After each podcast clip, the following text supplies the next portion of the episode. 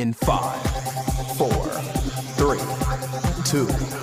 It's a new day. Yes, it is. Who wants to have some fun? I'm all about having fun. I'm so excited! I'm so excited! Oh boy, is this great! Hey guys! Oh, big gulps, huh? All right. I'm gonna have fun, and you're gonna have fun. We're all gonna have so much fun we'll need plastic surgery to remove our spiles. I would like to extend to you an invitation to the pants party. Please have a party. Feed us drinks. Get us laid. Wait a minute, there's no birthday party for me here. Hey, bro, you mind putting on some pants? I find a little weird I have to ask twice. Do you wanna know what makes Daddy Magic's nipples hard? Are those sad tissues or happy tissues? Looks like I picked the wrong week to quit amphetamines. Are you sure this is legal? I don't know. It's fun though, isn't it? What in the wide, wide world of sports is going on here? No sports, no rock, no information. For mindless chatter, we're your station. Cowboy. The Mike Rutherford Show. Yeah, Mo, that team sure did suck last night. They just plain sucked. I've seen teams suck before, but they were the suckiest bunch of sucks that ever sucked. Well, I'm packing up my game and I'ma head out west where real women come equipped with scripts and find a nest in the hills. Chill like Flint, buy an old drop top, find a spot to pimp. Then I'm a kid, rock it up and down your block go with the wine, right. the scotch and watch live. Buy a yacht with a flag saying chill right. most. Then rock that All right. Welcome, everybody. It is Monday, May 22nd. This is the Mike Rutherford Show coming to you from the luxurious University of Louisville College of Business Studios. Visit business.louisville.edu to see what the U of L College of Business can do for you. We're on the air today from 3 until 6 here on 1450 AM, 96.1 FM, streaming all over the globe. You know us better as the Big X. It's Mike Rutherford here in the pilot seat along with Trevor Kelsey behind the glass on a Monday, reacting to all the news from the weekend that was, reacting to all the news from the day that has been, reacting to all the news that potentially will be until 6 o'clock. Uh, we want to hear from you on the Thornton sex line as always. Hit us up at 502 414 1450. Reminder download that refreshing rewards app from Thornton's. It'll save you money at the pump. It'll save you money inside when you need a snack from any one of these 65,712 area Thornton's locations. Refreshing rewards app. Search your app store. Just search Thornton's. You'll be able to find that bad boy in no time, and it'll save you money. You'll fill up. You'll grab a drink. Then you'll text us at 502 414 1450. Monday afternoon, Trevor Kelsey, how was the weekend? You're looking good. You're rocking a Hartford Whalers t shirt. You're feeling fantastic, I hope. I'm feeling good. Good. You're rocking the the Phil Rich uh, law firm uh, shirt there. He makes it rain. You, you didn't get in, you didn't have to call on him to help you out in Cincinnati on Saturday because you got in a fight wearing a Reds uh, Reds outfit in the Yankees family section. Did you? Did not. Didn't didn't Okay. happen. All but right, I, but if I had, Phil Rich would have been my first call. He would have been your first call to get you out. No question. Yeah, I would bypass the brothers, bypass the old classmates, right to Phil Rich because he makes it rain. Classmates that one year of law school. Yeah. One of y'all graduated, right? Come help me out. Yeah, I know. and when do you finish? Because I didn't. Yeah, a lot of them did. Now they're doing big things, just like me. So- here on the Big X. You had a big weekend. I, mine was more slow. Mine was your typical. Well, a. Well, I mean, yeah, no, it was a fun. That's all that matters. Saturday, I spent almost all day bouncing on twin spires between three different racetracks, losing money on horses. Yeah, this is watching Jurassic. Park Marathon. You're doing. You're, you're bringing up Twin Spires too much these days. Now I'm a little bit worried about. Well, it. it's only this is how you get hooked. This is how it goes. it's how you lose that balance before you look at it at Breeders' Cup or Derby next year, and you're like, when did that happen? oh no, we, we had to add to the bounce a little bit. Oh no, and that's even worse. we had to add a little bit because we weren't doing too well over in the uh, in the Preakness and in the uh, in Santa Anita and in Churchill Downs combined. We were rotating between the three. Uh, and now in the in, in the main race, I did get uh, I picked three horses. They all came in uh, third to last, second to last, and last. Not good. I don't know how I don't get any kind of trifecta money off of that. You I mean. I did box them. They actually take more money. They did come you. in order. I mean, I think that's more of a, a talent to do that than picking the top three, but that's just me. and then Sunday, I oh, I you know I did watch this weekend. What's that? White Man Can't Jump. You watched oh the Hulu version. No, the original. Oh, you did. Yeah. I had multiple friends watch it, and they all kind of said the same thing, where it was like it. They thought it was it was entertaining. It was a good way to spend two hours. It was better than they thought it was going to be. I was I wanted to watch it. But I was like, I want to watch. I hadn't seen the per- old, original one in a while, so I watched it first. And I just enjoyed it so much. I was like, I don't think I can watch the new one right back to back. Not in this mindset, right? No, I guess yeah. I, I don't. It was it was around 1.30 in the morning, and it was like, I, I just uh, probably not a good idea. So I just watched Moneyball. Okay, I feel like you've been watching Moneyball a lot recently. Not really. It just happened to be on cable. Moneyball annoys me because I'm and I'm not going to get into why it annoys me.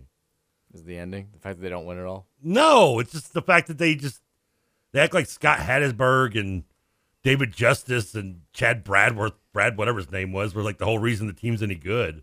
Like, oh, let's not forget, you know, Tejada and Chavez, like the two all star 23 year olds you have in the infield, and your three headed stud pitching rotation that you never even bring up one time during the movie. I did love Hattie. Big, big I mean, yeah, Hattie was funny. The best part was was was the two scenes Ron Washington's in, or the guy who's supposed to play Ron Washington. Like when he's like, you don't know these guys play first. He's like, well, okay. And then when they go to his house, he's like, it's difficult. There you go. and he became the really good manager for the uh, Texas Rangers. Ah, so but did. that was my boring weekend. Your typical ho hum, sit around the house, gain weight, you know, kill brain cells.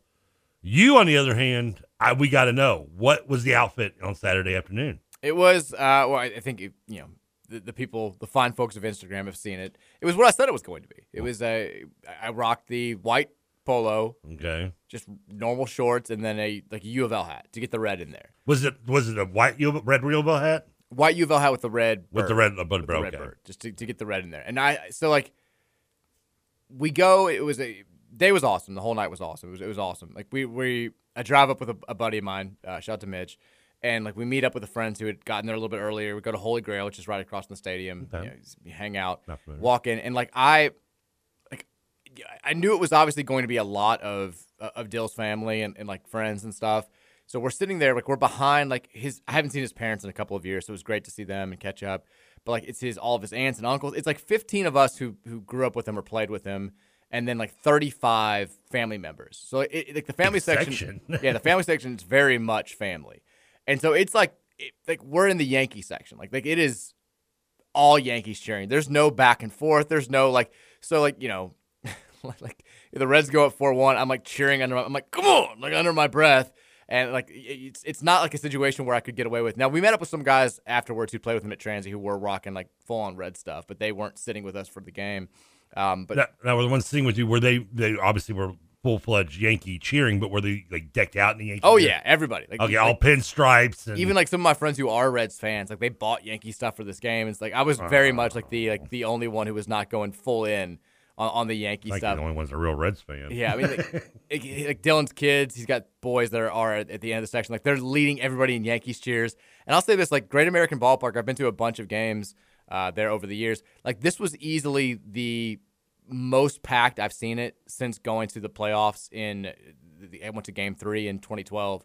Um, like it was, lo- and it was probably like 50% Yankees fans. Oh well, I mean Like, that's what Yankees do. It's I saying mean, like yeah, they're, they're leading the cheers. They're very loud, like the "Let's Go Yankees," like Yan- Yankee Magic, all this stuff, and it's just uh, it's it's the entire game. game was great, and it ends up going to extra innings. The Yankees win seven to four uh, in the tenth. Did you stay for all the innings? Yeah, we stayed for the whole thing. I mean, yeah, we weren't gonna leave. Like his family, you know, I mean, they're, they're like they're very into like obviously it's their it's his parents is, it's their Well, son. yeah, yeah, Like they're like living and dying with each pitch and all this stuff. Like his dad's talking afterwards about how he can't read any of the stuff that's written about Dillon because it's just gonna get you too fired up. And you know, it's it's it's New York, so the media is very critical and the fan base is very critical.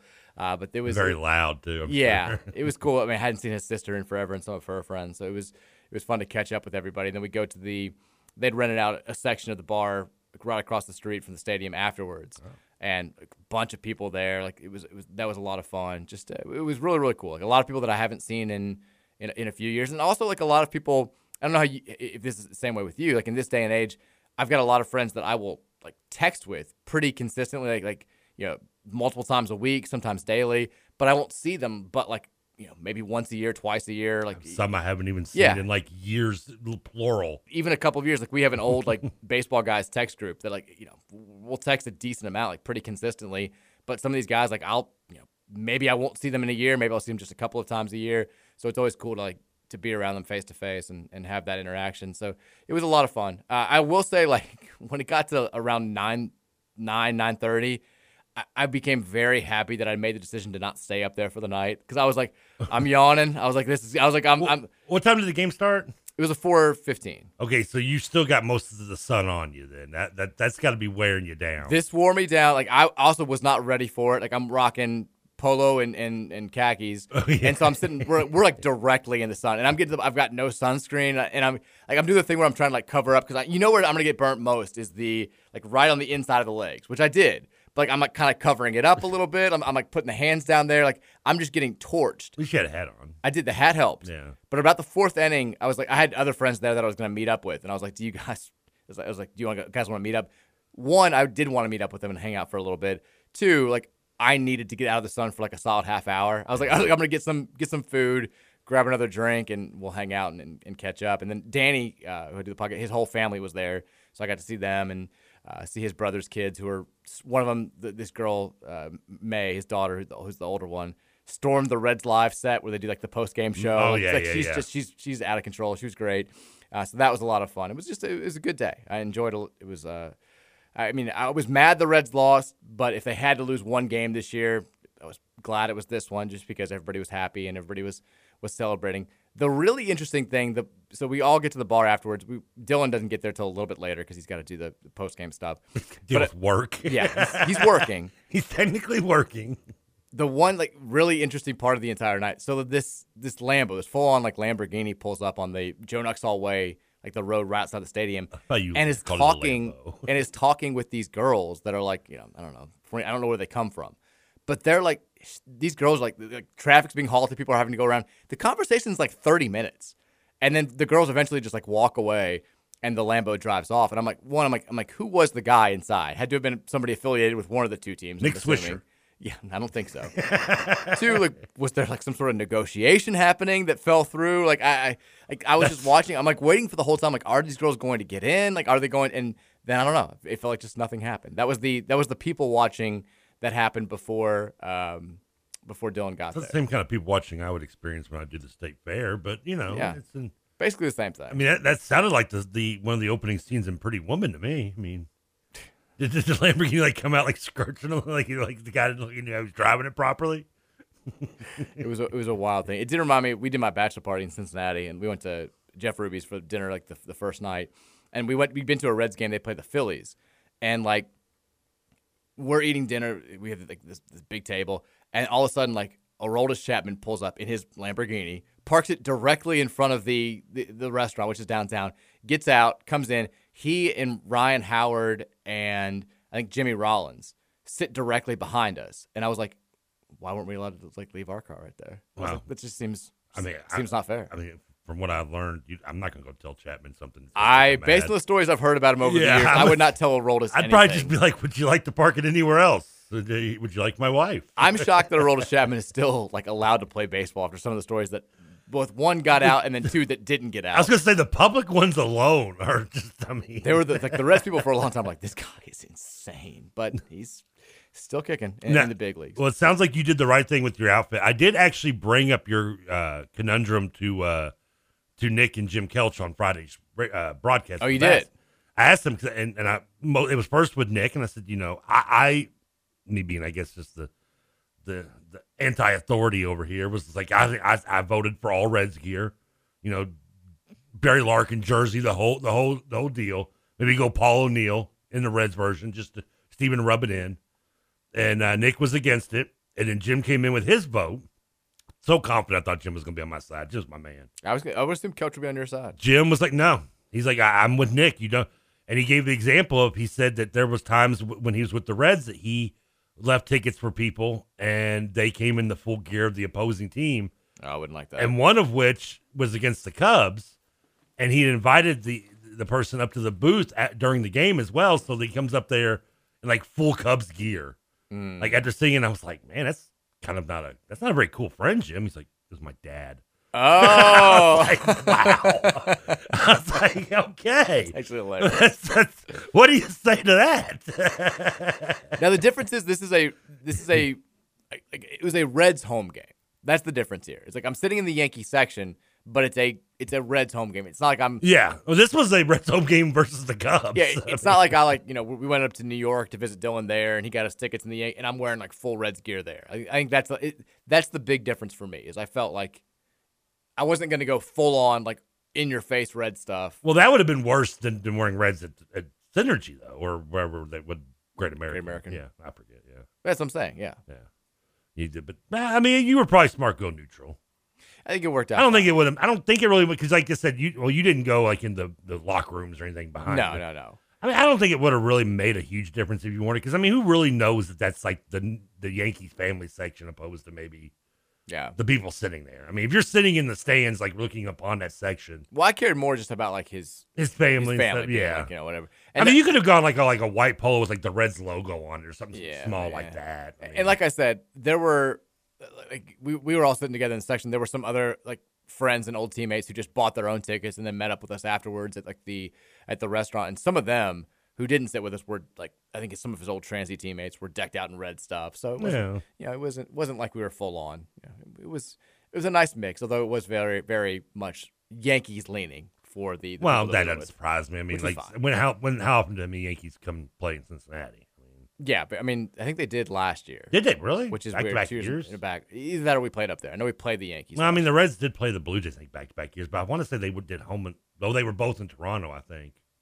Because then you, we played, I think they played the Reds last year in Toronto, and we played them like two years ago in Toronto as well. I just remember the Reds beat the Yankees because the Reds like took three or four from the Yankees or whatever last year, and we were making fun of it. And Dillon got thrown out of the game against the, against the Reds, which was one of the more well, surreal didn't moments Bell of my get thrown out? life. No, Bell got thrown out yesterday. I was gonna get there. Yeah. yeah. So, no, Boone did. Uh, we we're gonna. I was one of the more surreal moments of my life was last year, like seeing turning on the game. It's like right before it happened, and I was like, did Dillon just get tossed? And like Dillon, like again, this kid that I've, I've played with my entire life, like from like age seven through high school, getting thrown out of the game, and then us me going to my our, our little group text and being like, uh, "Hey, Dill," and two minutes later him being like. Hey guys! I was like, "Did I think I remember you sent me that. Yeah, you were like, you just get tossed out of the game. What do you do now? But uh, yeah, we were making fun of him for the Reds. Uh, yeah, at the time, they were even worse than they were this year, beating the the, Yankees. They, they either won two or three or three or four, however many the series was. This year, not an issue as the Yankees pull off the sweep. But so yeah, Saturday night, like I, me and and, and Mitch, we, we end up we drove up and drove back together. Just you know, we're old. We, you know, we, there was a certain point. I had a couple beers during the game, and I was like, yeah, I, I don't know if I can do any more than this. I'm just I'm, I'm old, and so we we hit it back. Dillon was getting after it. Like Dillon was very much like catching up. Like this is you know he, he doesn't see his family very much, which is the only really downside of this job. He hardly ever sees us, so he is he's pounding. And they ended up staying out a little bit later. And I just I just what time was the game on Sunday? it was early. I was it was like, it was like eleven fifteen. Usually they so are. That, yeah, I'm getting there. So it's like that morning, wanting to, uh, one of our buddies texted a group. He's like, "All I know is it's going to be a rough morning for Coach Lawson." so Boone gets tossed very early, and it gets to a point now where it's like, is Dillon going to have to be the acting coach? Like he becomes when Boone gets tossed, he's second in command. I don't know who the the guy is who becomes the bench coach, but like he's like. If the other guy gets tossed, like Dillon's gonna have to manage this team extremely hungover, and I was kind of rooting for that. But uh, was funny. didn't happen. They ended up getting the job done. The Yankees pulled off the the sweep. I mean, he brought a couple of the other coaches out to the the bar with us, which was cool. Like the strength coach, who not shockingly is a very fit, athletic man who could snap me like a twig, uh, and a couple of the other coaches. It was it was it was fun. It was cool hearing the stories that he had. Uh, most of which I could never ever tell on the show, which is fine. Boo. Yeah, I know. I I can tell you off air. Can you give us like a clean version? No. like we'll, re- we'll replace we'll replace uh, cocaine with puppies. well, no, th- no drugs. So, so the outfield was just hanging out with his box of puppies. I've not heard any drug stories, but there's definitely some some interesting interesting notes. But it was a lot of fun. Everything else was just kid related. Yesterday, I mean, we no players at, at the at the after parties or anything. I don't think so. I don't. I don't think. At least you didn't see any. Yeah, I don't think. They, I don't think he brought any over. But they were like his friends who were like on the staff were very like they were like impressed with how like deep his crew was, like how many people came to see him and all this stuff. Like, Oh, well, I mean- yeah, it was it was uh so it was just the whole night. It was a, it was a fun time. I really enjoyed it. I was really glad I went. Um, but then yesterday, just running around with the kids, just madness. Probably this day wasn't just a, like I need to chill day after after being out. Well, Mary. Let's not forget. I mean, Mary it- got sick. Like I was basically, I felt like I was awake with the kids the entire time. Like, I, Oh. yeah, I mean, I felt fine. I was, I, I didn't, I, I did not drink heavily, so I didn't wasn't hungover or anything. Well, that's a little good. tired. Yeah. That's the most. I mean, I mean, usually when you you have to sacrifice a day to with, the beer with the long COVID thing, don't you?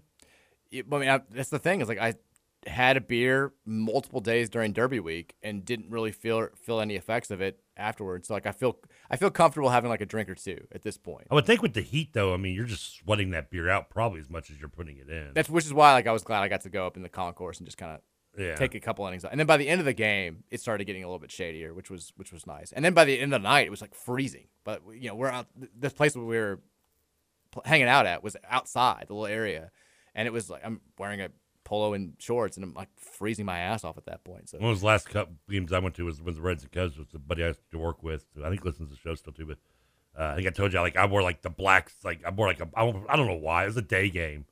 I wore like I was you know long pants, like jeans, and like a black uh, polo shirt, like a shirt underneath it. And by like the fourth inning, I'm starting to pass out. I'm just like I'm so hot. Yeah, I was. It was. I was. I was almost miserable. I think I want to say the Cubs ended up rolling in the game. I can't remember who won that game. Now. Stage from the sunburn though. That's all that matters. Yeah, the some. Yeah, we we, we uh, you've had bad sunburn. I'm talking about me having All third degree. burn. Yeah, All I do is burn. It's terrible. I know. You and me both. But now we're we're fully focused on today was the last Yes. it's the last week of school for Virginia. La- This is the last Monday. Tomorrow is the last official day, and then she's got her big program on Wednesday. So we're uh, full on summer mode coming up, and it is now officially full on summer mode for U of L sports earlier than we thought. We've well, don't don't woohoo that. We've Oh, got no, no woohoos. softball gets bounced in the NCAA tournament uh, yesterday. Louisville baseball cannot get the job done, even though they, they're given ample opportunity. They can't even win the series against FSU. We've got a whole lot of fallout from that. The Dan McDonnell debate has become like I thought it was going to dominate the entire show today until Louisville completed its men's basketball roster this morning with a surprise commitment, at least surprise to me and surprise to I think anybody who follows this because we had not heard this player's name mentioned as somebody who is being heavily pursued by Louisville, but uh, or at all. Yeah, but we have we've wrapped up uh, Kenny Payne's second U of L roster, at least from the scholarship standpoint. And I put a poll out poll question out there. We have the Rutherford Show question of the day. We do the question of the day. We do it every day, once every three months. But the question of the day today, and I was waiting until I, we, we did kind of these types of questions last offseason about Satterfield and Payne and and I think Jeff Walz and you know, just kind of like state of the, the the fan base's opinion on the coaches. And I was waiting until the roster was finalized, who this last scholarship was going to go to before uh, putting this one out there, because I was really intrigued to hear the fans' response. And you can check it out at Card Chronicle on Twitter. I did. I voted. I, I said, with the men's roster now set, which best describes your feelings on Kenny Payne going into his second season? Extremely optimistic, slightly optimistic, slightly pessimistic, or extremely pessimistic. And we've got about 1,500 votes so far. And I know not everybody's on Twitter, so it's not fully representative of the fan base. But I'm very surprised by some of the results. And we're going to talk about that a little bit later. Oops, sorry. Thank you. Uh, cough button. I know. I was I Coming was- any day now with the YouTube. I was looking. this time next week, you'll be able to see us. You will. If Next you- week, though. If you stand outside the window. I wish to, yesterday was uh, was Dugan's birthday. And I, I Oh sent- yeah, I wanted to say that. Yeah. I sent him a happy birthday to Dugan, and I sent him a text, and I was like, "Happy birthday, man!" He's like, "I appreciate it." And then like immediately he's like, "He's like, sorry, things are a little rough sometimes at the station." And I was like, "I was like, it's fine." It's like you don't you don't need to apologize on your birthday. I was like, "It's it's fine." I was like, I was like, I love it. I enjoy the the di- technical difficulties. I enjoy the you know we're the scrappy underdog. I called him up and sang him Mar- "Happy Birthday, Marilyn Monroe" style. The breath, very breathy Yeah, version. like- you did that to somebody on the show. Like, Happy a few weeks birthday. Mr. Dugan. Mr. Boss Man. but happy birthday, Dugan. I did it uh, on FaceTime, which was a mistake. Did you really? Yeah. That's just creepy. No, what was creepy was he just walking around in a robe, and in the middle of it, I could hear him peeing. Well, that, that I was like, "You are no, part doesn't you are no Nick Curran, my friend. You are not a gentleman nor a scholar." Uh, so we're going to get into all these things today. We're going to talk about the. Uh, there's also an ESPN ranking of the 75 best college football quarterbacks of the 2000s, basically from the year 2000 on, which I think Louisville fans are going to have an interesting reaction to. Not a shocker that two U of L quarterbacks are featured. Uh, we'll talk about where they are and who topped that list, which I think is going to make people more upset than anything else. Um, but l- let's go ahead and jump right into the conversation. We can talk a little bit over the the first break. Louisville, out of nowhere, at least to me, and maybe some people have been tipped off, but we hadn't gotten the whole eyeball emojis, like hearing good things about this guy, or like you know, just the, the, the vague tweets that we've been getting for players that we haven't gotten for the last month and a half. So to me, this came out of nowhere. And if you were somebody who was tipped off about this and you just, you know, you, you kept the information inside, great, good. Like it, it, made it better, I think, for everybody that we didn't hear all this sort of innuendo and rumors about this player. But Tyler Lar Johnson, I, it, it's I think pronounced like Tyler, but it's Ty T Y. Just is it just, just put it's Tyler? It's Tyler, I think is how you say it. Like it's just the emphasis on the the Lar. Uh, Tyler Johnson, T Y dash L A U R a member of the 2023 class, four star player, committed to Louisville uh, this morning, becomes the 13th scholarship player, which means there are no longer scholarships available for next season unless somebody else moves on. Surprisingly, this is a again we're, we're bringing in a another freshman. He is a point guard. The, the the guard, the clamoring for a second lead guard has been answered. I think a lot of people expected it to be a transfer portal player, but it, it is another incoming freshman. And also, the, the maybe more surprising than that, the fact that he's six foot tall, 160 pounds. He's yeah. he's a small guard. He's not, you know, the, the, the, prototypical Kenny Payne type player that they've been targeting in the portal, targeting in, in recruiting, six foot five or bigger. Uh, he had previously been committed to Memphis State, the state's on purpose. Um, he decommitted back in April. He committed in, in November. Initially chose the Tigers over Seton Hall and NC State. Uh, decommitted last month, became uh, the second highest ranked player available at that time in the class behind only Bronny James. Uh, it picked Louisville over or Creighton, Ole Miss, DePaul, VCU, among others. He's one of those guys who's kind of all over the place in these recruiting rankings. Like he's the the number 65 overall player on Rivals.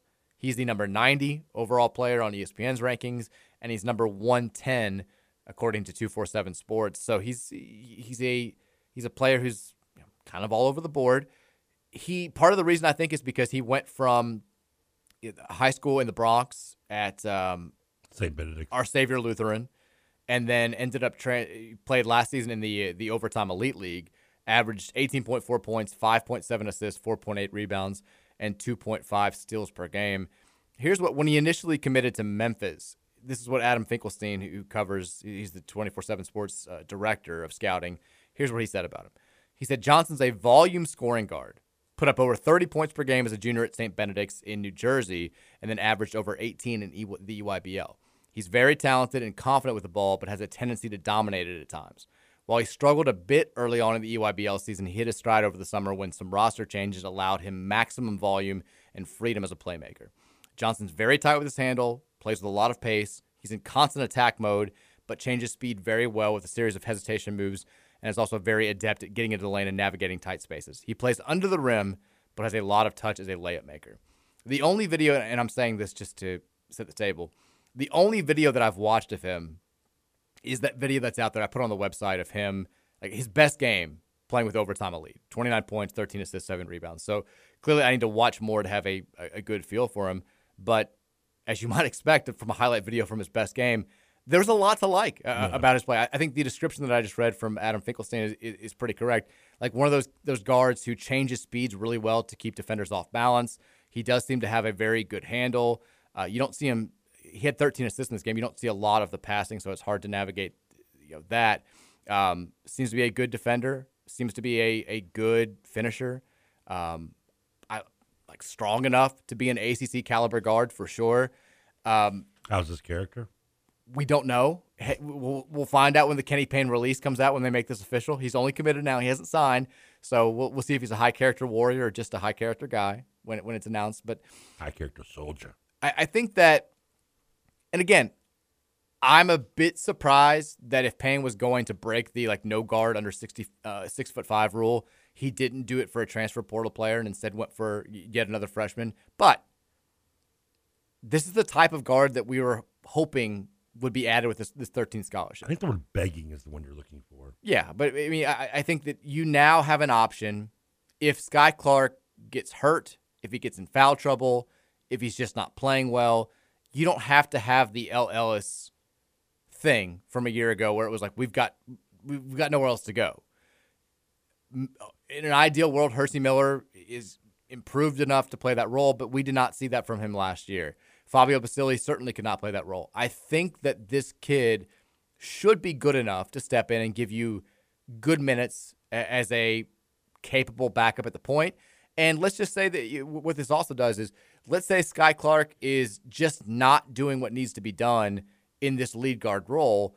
He's showing some flashes, but he's just not a true point guard. And let's say that Johnson is looking very good in the limited playing time he's getting early in the season.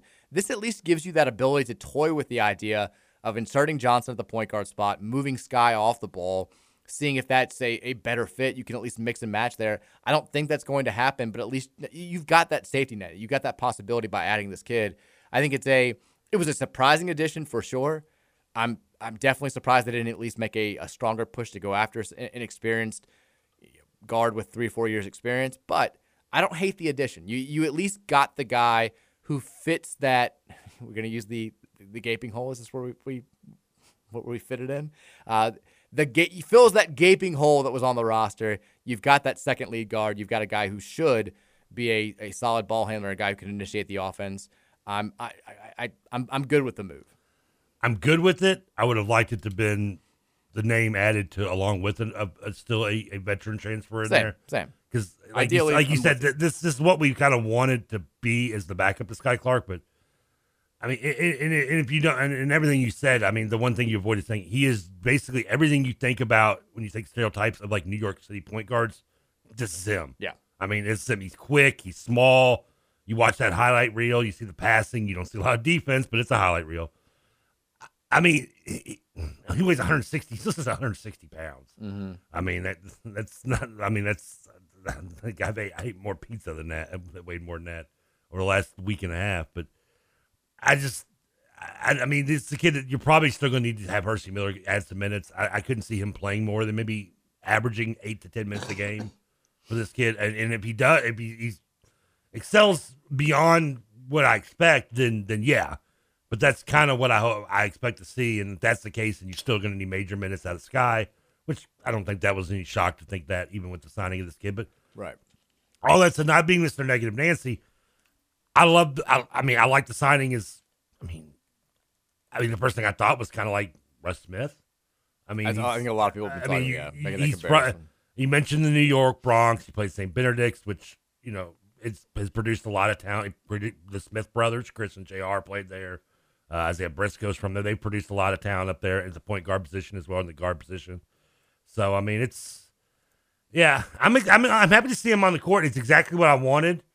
Again, I would have liked to have been like, hey, I can't wait to put this guy behind you know the player from the grad transfer from so and so as well. But you know what? It's it's somebody to that we're going to be hoping to see in the rotation. Probably clamoring for if Skyy doesn't look great right away, and defensively is going to be an issue, I'm sure, with him. But I mean, who the hell hasn't it been an issue with in this roster the last since since Skinny got here? It's funny. Fun's not the right word, but Yeah, I- maybe I- not. ever since UConn won the national title, I, I wanted to reread a book that I'd read like ten years ago. It's actually Adrian uh, Wojnarowski wrote about uh, big Bob Hurley, like the, the the Hurley father who coached uh, St. Anthony High School, won Mhm. a bunch of national titles. It's called The Miracle of St. Anthony, and part of it, like at, at this time, the book's being written. Dan Hurley is just taking over St. Benedict's Prep, and, and he's he's trying to turn it into a national powerhouse and all this stuff, and blazing his own way. And so, like, it's it's funny that we now take a kid who played a year at- St. Benedict's. Um, just as I'm like reading like deep in the heart of New Jersey, New York basketball, I like that we're getting. He was this year was the highest ranked player from the state of New York, which is still something. It- Yeah. He's not. It, this was not a great class from from New York, but when you get the top rated player from New York, you're typically getting a guy who can get buckets, and I think that what's that's what Louisville's getting in Tyler. Johnson. Would and, like and the fact this that kid last year personally, but yeah, I mean, I think you would. You, you know, ideally, you would like to have him kind of with the year to get some playing time, but it didn't happen. Um, I, I think Louisville fans understandably have drawn that comparison to Russ Smith, and why wouldn't you? I mean, God, I mean, his jersey retired. It'd be nice if we could get another one of those. not to mention he's six foot one sixty. I think that was probably what Russ was coming out of high school, right? If that, yeah. Yeah. He was- so I mean, he, he he was tiny for sure, but I, I think that this was the primary need has been filled. You got a guard. You, you got a kid who is like Memphis thought he was going to play. But they were sad to see him go when he announced his decommitment. They thought he was going to play a big role. He's going to play a role in this team. And I'm with you. I think in an ideal world, you hope that Skyy Clark is good enough and that we have somebody, who, whoever it is, whether it's Mike James, Trentyn Flowers, Koron Davis, somebody else who steps up and they're they're good as that second guard, and they can play in the backcourt with him. They can take some pressure off him, and we don't need Tyler Johnson to come in and play 20 minutes a game. And if you're looking to, to just one of those people that just want to have to find a way to add roses to everything and make everything. I mean, this is a New York City point guard coming off a tournament where we saw dominated, a region dominated by a New York City point guard who was six foot, Sure. 200 pounds. I mean, It did take him like five years to get there, but, I, but still, I, am just saying you're looking to add the rose. If you're trying to be the rosy side of everything, that's something you can add. And, and like I said, you said Memphis was going to Creighton, who you know the style game they want to play would make you think this is a kid that can go up and down and, and put up some points. And I, I think, I mean, like I said, I, I wouldn't. I, I'd- like to see him, especially some in the early games, exhibition games, the you know games we should win. Your your you know Bellarmines and stuff, but. You know, when we get hard ACC play, if I can get eight to ten minutes of them, I'll that will be more than content. Now, we can talk big picture because the roster is finalized here. And there's no question. Let's, let's just nip any sort of like, you guys are being negative. Let's nip that right in the bud. There's no question to me the talent level has been upped on this roster. The issue, if you're looking at this compared to the rest of the country, is it's an extremely young team. Again, Yeah, I was gonna say, yeah. you've got one senior on the roster in JJ Traynor. You've got Brandon Huntley Hatfield, who's a junior who could easily be a sophomore. He basically is a sophomore. He you know, reclassed, went early at uh, at Tennessee. You can argue the same thing about Traynor with the last year and everything I've said before, but Yeah, but I mean, age wise, like Huntley No, Hatfield right, yeah, probably I mean, could be. yeah, you're right, he- the he sophomore class. yeah, yeah. You've got Mike James, who's in his third year of college basketball, but is a, a redshirt sophomore. You've got Koron Davis, who's a junior college transfer. You've got Danilo Jovanovich, who's technically a transfer sophomore, but played. I mean, he's basically a freshman. Skyy Clark, sophomore, played a half season last year as, as, a, as a freshman. Then you've got now Johnson. Okorafor is a sophomore. Uh, Emmanuel Okorafor. I left him out. Sometimes I forget I kind of he gets kind of lost in the shuffle a little bit. But then you've got Kaleb Glenn, Curtis Williams, Dennis Evans, um, Trentyn Flowers, who's a reclass, uh, Tyler Johnson, all true freshmen, all guys that That's five, right? You mentioned. yeah, five. I, I- think that you've got three of those who you're expecting to play a pretty significant role on this year's team. It's a very young team Yeah. in a day and age where very young teams are not having a whole lot of success in college basketball. At least, like, like winning national titles and going to Final Fours. You can be a good. I mean, Alabama last year was a very. They were the number one overall seed. They were a young team for sure. They did have a nice mix of, of talented veterans in, in the middle there, but they were freshman laden, freshman heavy, and they had a great season. Um, I mean, Kentucky is going to be very freshman heavy this season. They had some fr- freshman heavy last year. They had a good year. It ended longer than they want. Like you can make the tournament. You can have good seasons being freshman heavy. You're just not winning at the highest level right now with this combination. I think, and I don't know if you will agree or disagree with this. I think the roster is talented enough that you look at it and you say, an elite level coach takes this team to the NCAA tournament, which is what I wanted to happen this offseason. I, I think that you now have a legitimate litmus test for this coaching staff. And you can say, all right, upgraded the talent. You got some of the pieces that you liked from last year back. You should be able to develop them, make them even better than they were a year ago. You've got less glaring weaknesses on the roster from a just strategic standpoint. You're trying to implement your system, you're trying to implement your culture. If you're not at least in the conversation for making the tournament, to me, it's a huge red flag that this just isn't going to work. And if you do, awesome. Let's keep it going. Let's be even better the year after that. Let's try to get back to competing for national titles. That's what I and that's this is what we wanted. We wanted to at least feel like we had a shot going into the season. I feel like with this roster we have a shot. And, and the fact that you, you and uh, I'm not completely disagreeing with you. I just I don't emphasize. I think that this roster is clearly more talented than last year's. I can see where you why you would think that, and and I understand it. That's I just I don't. I mean, I, I think last year's was probably more talented than we got four, four wins as well, and we didn't only got four wins out of it. I think this team should be more talented. I just I'm not 100 percent confident it can be or will be, and that's mostly to do with the worries my my worries on the coaches coaching staff bringing the best and improving the players from last year to this year. But that said, if, if this from this team should be excuse me a team that is at least in the I don't know. I want to say tournament discussion, but this is a team that, that should not win less than 15 games. I think that's that's safe to say. I think that's that's very fair. I, I think if it's a team that at no point in the season are we talking about them looking like they have a shot to make the tournament, that's when you're like, this isn't going to work. To me, I mean, we could be in that situation. I mean, I, I, I don't know. I mean, like I said, this it it's. I do feel like we have are, are somewhat repeating ourselves a little bit from last year to this year with the way the team is built. Uh, there are a few different additions. I mean, obviously Evans coming in, but like I said, I mean, we also had Hatfield coming in last year, who was a quote unquote five star, and then you, know, you hope that guys like James and Traynor will get better. We kind of thought hopefully you know guys like Curry or, and Traynor would have been more better last year as well, or Withers, and they didn't really make the progress. I mean, Ellis, you can claim you know had a better year, but also his numbers were also product of the fact he played 18 more minutes and took twice as many shots as he did a year before. I mean, that's that that'll help you. That'll help your scoring go up seven points a game. Uh, I just yeah, but I do I do like the fact that when I look at this roster though, I do look at this roster and think, okay, if the coaching staff can make me crow, and I have no problem doing it, then this team should at least be competitive in the ACC. And like I said, minimum 15 games because you shouldn't be losing your out of conference games short of you know your trip up against IU and UConn and so forth. Like you shouldn't be losing to any of your Bellarmines or your Lindstroms and, and anybody like that. This, that should not be happening this year. And if it does, even in one game, there's you know again, we'll we'll, we'll cross that bridge when we get to it. But that that concern bell will be rang.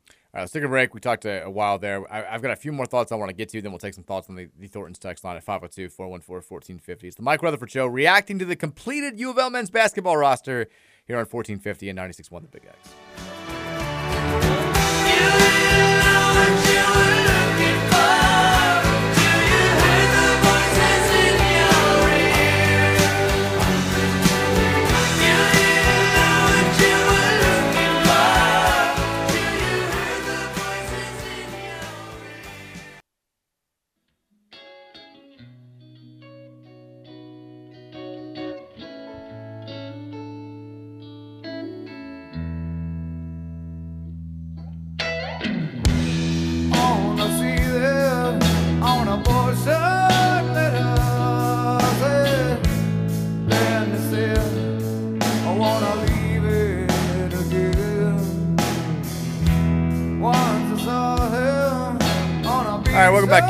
Monday edition of the Mike Rutherford Show here on 1450 and 96.1 The Big X. Hope your weekend was stellar as we look ahead towards it. I can't believe it's already like May's coming to an end. We're, Yeah, we're diving into the heart of summer months.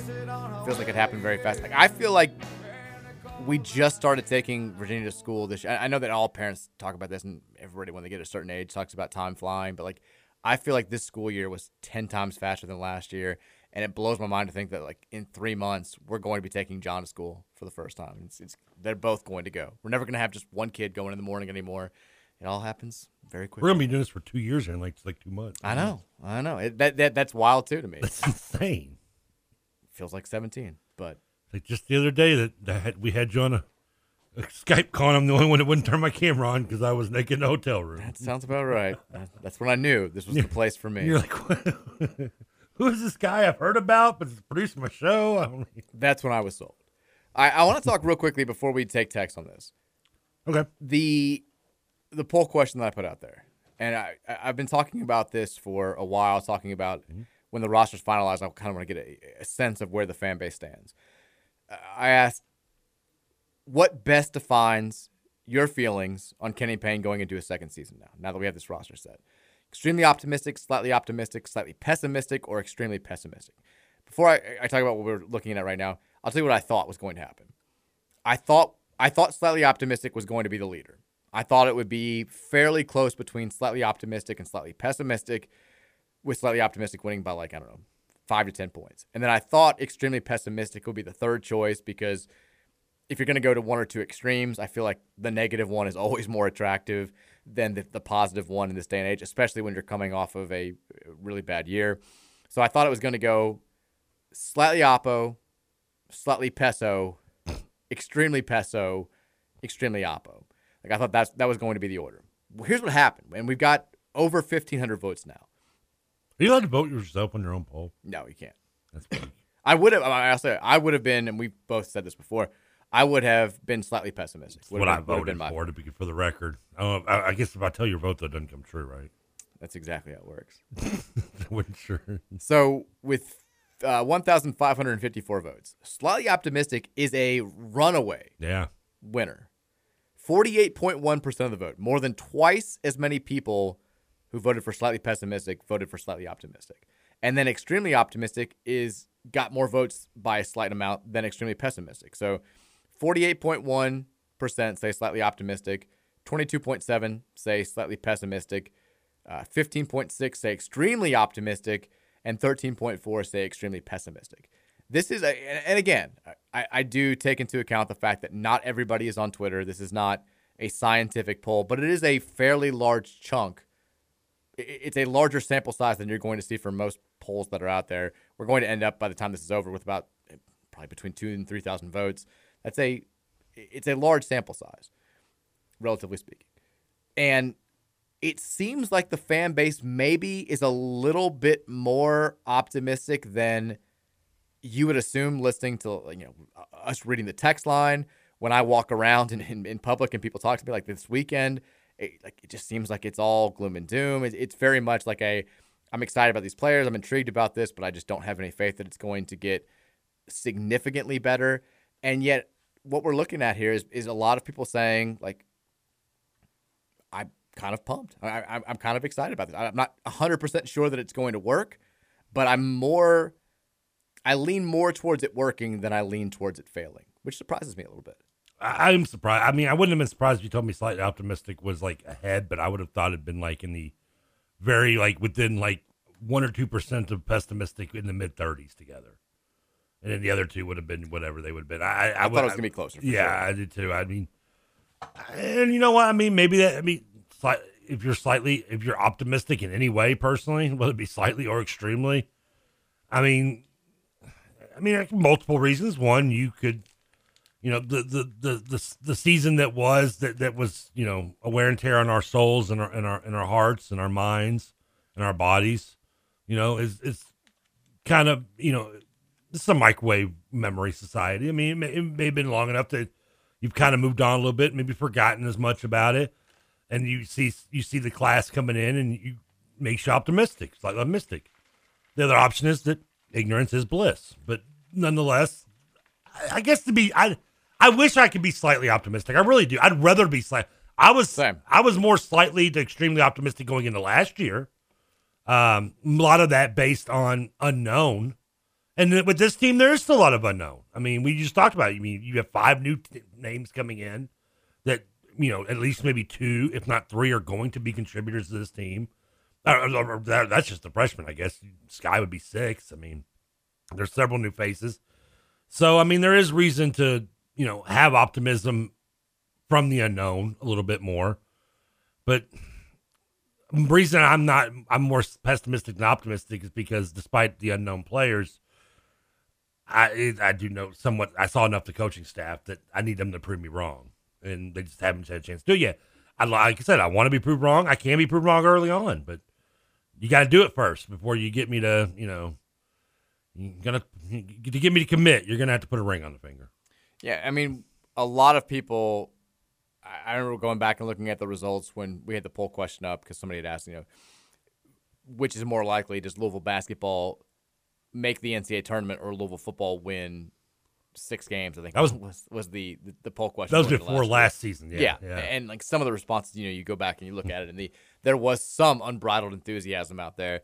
Um, this year, Hmm. I think you're seeing more people are playing it more close to the vest for sure. And this, I mean, poll results like this shouldn't shock you. I, I know that it, whether we're talking about sports or we're talking about general news or politics or whatever, you know, it gets made out to seem like it's two extreme groups pitted against each other constantly. When the reality is, most people are more close to the middle. Like you know, we talk on the on the air and we look at some of the stuff that's going on in social media and some of the the comments that we get on the text line, and it very much feels like it's people who say Kenny Payne can do no wrong versus people who say Kenny Payne can do no good. And everybody else is like, you know, these few people are kind of. The reality is, more people are in the middle there where it's like, I'm not thrilled with the way that last year went, but I also can acknowledge that we're recruiting very well. I like some of the things that we've done with the roster. and I hope that it's going to be better this year. And I saw a lot of people commenting, like saying, if, there was a cautiously optimistic, I would choose that option, which I, I kind of wanted to be the slightly optimistic. I kind of thought that was the the read there is that option is for people who say, I like that we have a top five class coming in. I like that we've got a couple of big time transfers coming in, but I'm also aware of, of just how much of a failure last season was. So while I'm excited, I'm not, it's not unbridled enthusiasm, which I respect. And I'm kind of the opposite side where I'm like, I was so affected by what happened last year and the fact that we didn't get a whole lot better as the year went on and did not up our effort level that I'm like, I also can acknowledge and, and see and be excited about the fact that we have a top five class coming in, that we have, I think, two really good grad, tra- not grad transfers, but normal transfers coming in who are immediately eligible. But I'm like like you said, I'm going to have to see it to really buy into this being not just better than last year because I've already guaranteed we're going to win more than four games. Wow. Gar- Mike Rutherford guarantee. Yeah. Circle it again. Write it down again for the fifth time.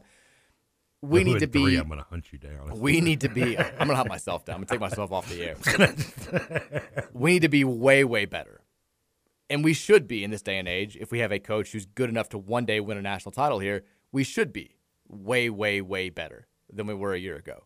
So that's where like my slight pessimism is in relation to my specific standard for year two for Kenny Payne, which is, as we've said many times, I think we should be an NCAA tournament team.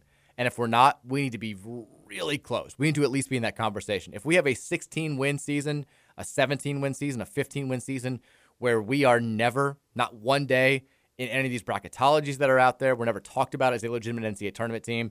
And it's like we're just kind of slightly better than we were a year ago, a little bit better in these regards, then to me that's not good enough. Um, uh, and the thing is, the other short of Skyy, and I, I agree with you by the way, but the short of Skyy, like you can't you can only expect so much impact from everyone else coming in in this on this new that's new on this team.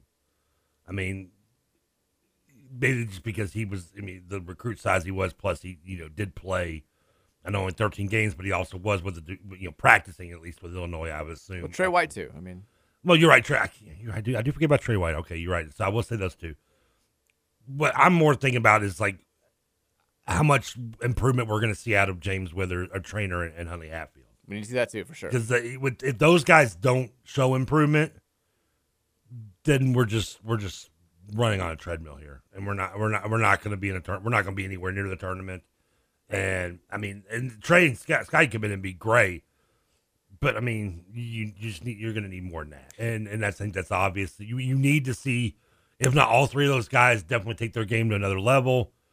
Particularly James and Henley Apple. I think Traynor's kind of where he is, and I'm okay with that. Is a good role player. You're you'll get a couple a game maybe every so often where he can put up big numbers, but most part he's a guy that's going to average maybe eight to nine points a game. You know, five to seven rebounds be it, you know, does some glue work stuff, and that's great. You need that, but so when, when James and Huntley Hatfield are the ones I need, I, I, need to see an improvement out of both of them, especially in the scoring categories and defensively as well, mainly though. Last thing here before we, we call it an hour, with the way that the roster is being built, I the, the only other concern that I have because I think this would be a very exciting development for Louisville men's basketball if this were ten years ago and Kenny Payne was a first year head coach because you've got a lot of guys on this roster that I think can develop into being very good college basketball players, maybe two, three, four years down the line. Kaleb Glenn, Curtis Williams, Dennis Evans, I think is, is still probably going to be a work in progress on offense. Uh, Tyler Johnson probably fits that mold. But let's say like like all of these kids, I, I can't speak for them, but I would assume in this day and age, like most of these kids come in expecting to play big time minutes as a freshman, regardless of what people are saying. I mean, I'm sure that Curtis Williams is coming to college with the mindset of like I'm gonna I'm gonna start eventually. Like I'm gonna be a guy who plays for this team. I'm gonna build us back. I'm gonna play my role, but eventually I'm gonna be out there 25, 30 minutes a game. I mean, look, Tre White was a kid at USC last year who did play a ton of minutes as a true freshman, and he still thought he should have been playing more, and he went for a better opportunity somewhere else. There is my point is if Kenny Payne is building this roster with the intention of being really good two years from now or three years from now, I don't know if that's the right way to go. One, I don't know if he has time. Like uh, again, we don't know what Josh Heird's personal bar is. We don't we don't know if he's going to be fine with Kenny Payne winning only 13, 14, 15, 16 games, whatever it is this year. Two, who's to say that? I mean, if Tyler Johnson doesn't come in and play 25 minutes this year, there's no guarantee that he's coming back as a sophomore. There's no guarantee that we're going to see Kaleb Glenn, Curtis Williams, even Trentyn Flowers come back after this year, even if they have good, productive freshman seasons where they're relied upon fairly heavily on this team. I mean, look across the country. Got teams last year's roster. Look at, I mean, yeah, we well, you expected. Our situation is unique, losing four, winning four games, having a new coach, and just wanting to start from scraps. But I mean, I don't think Andy Enfield thought he was going to lose Tre White, who was all Pac-12 fre- like freshman team member.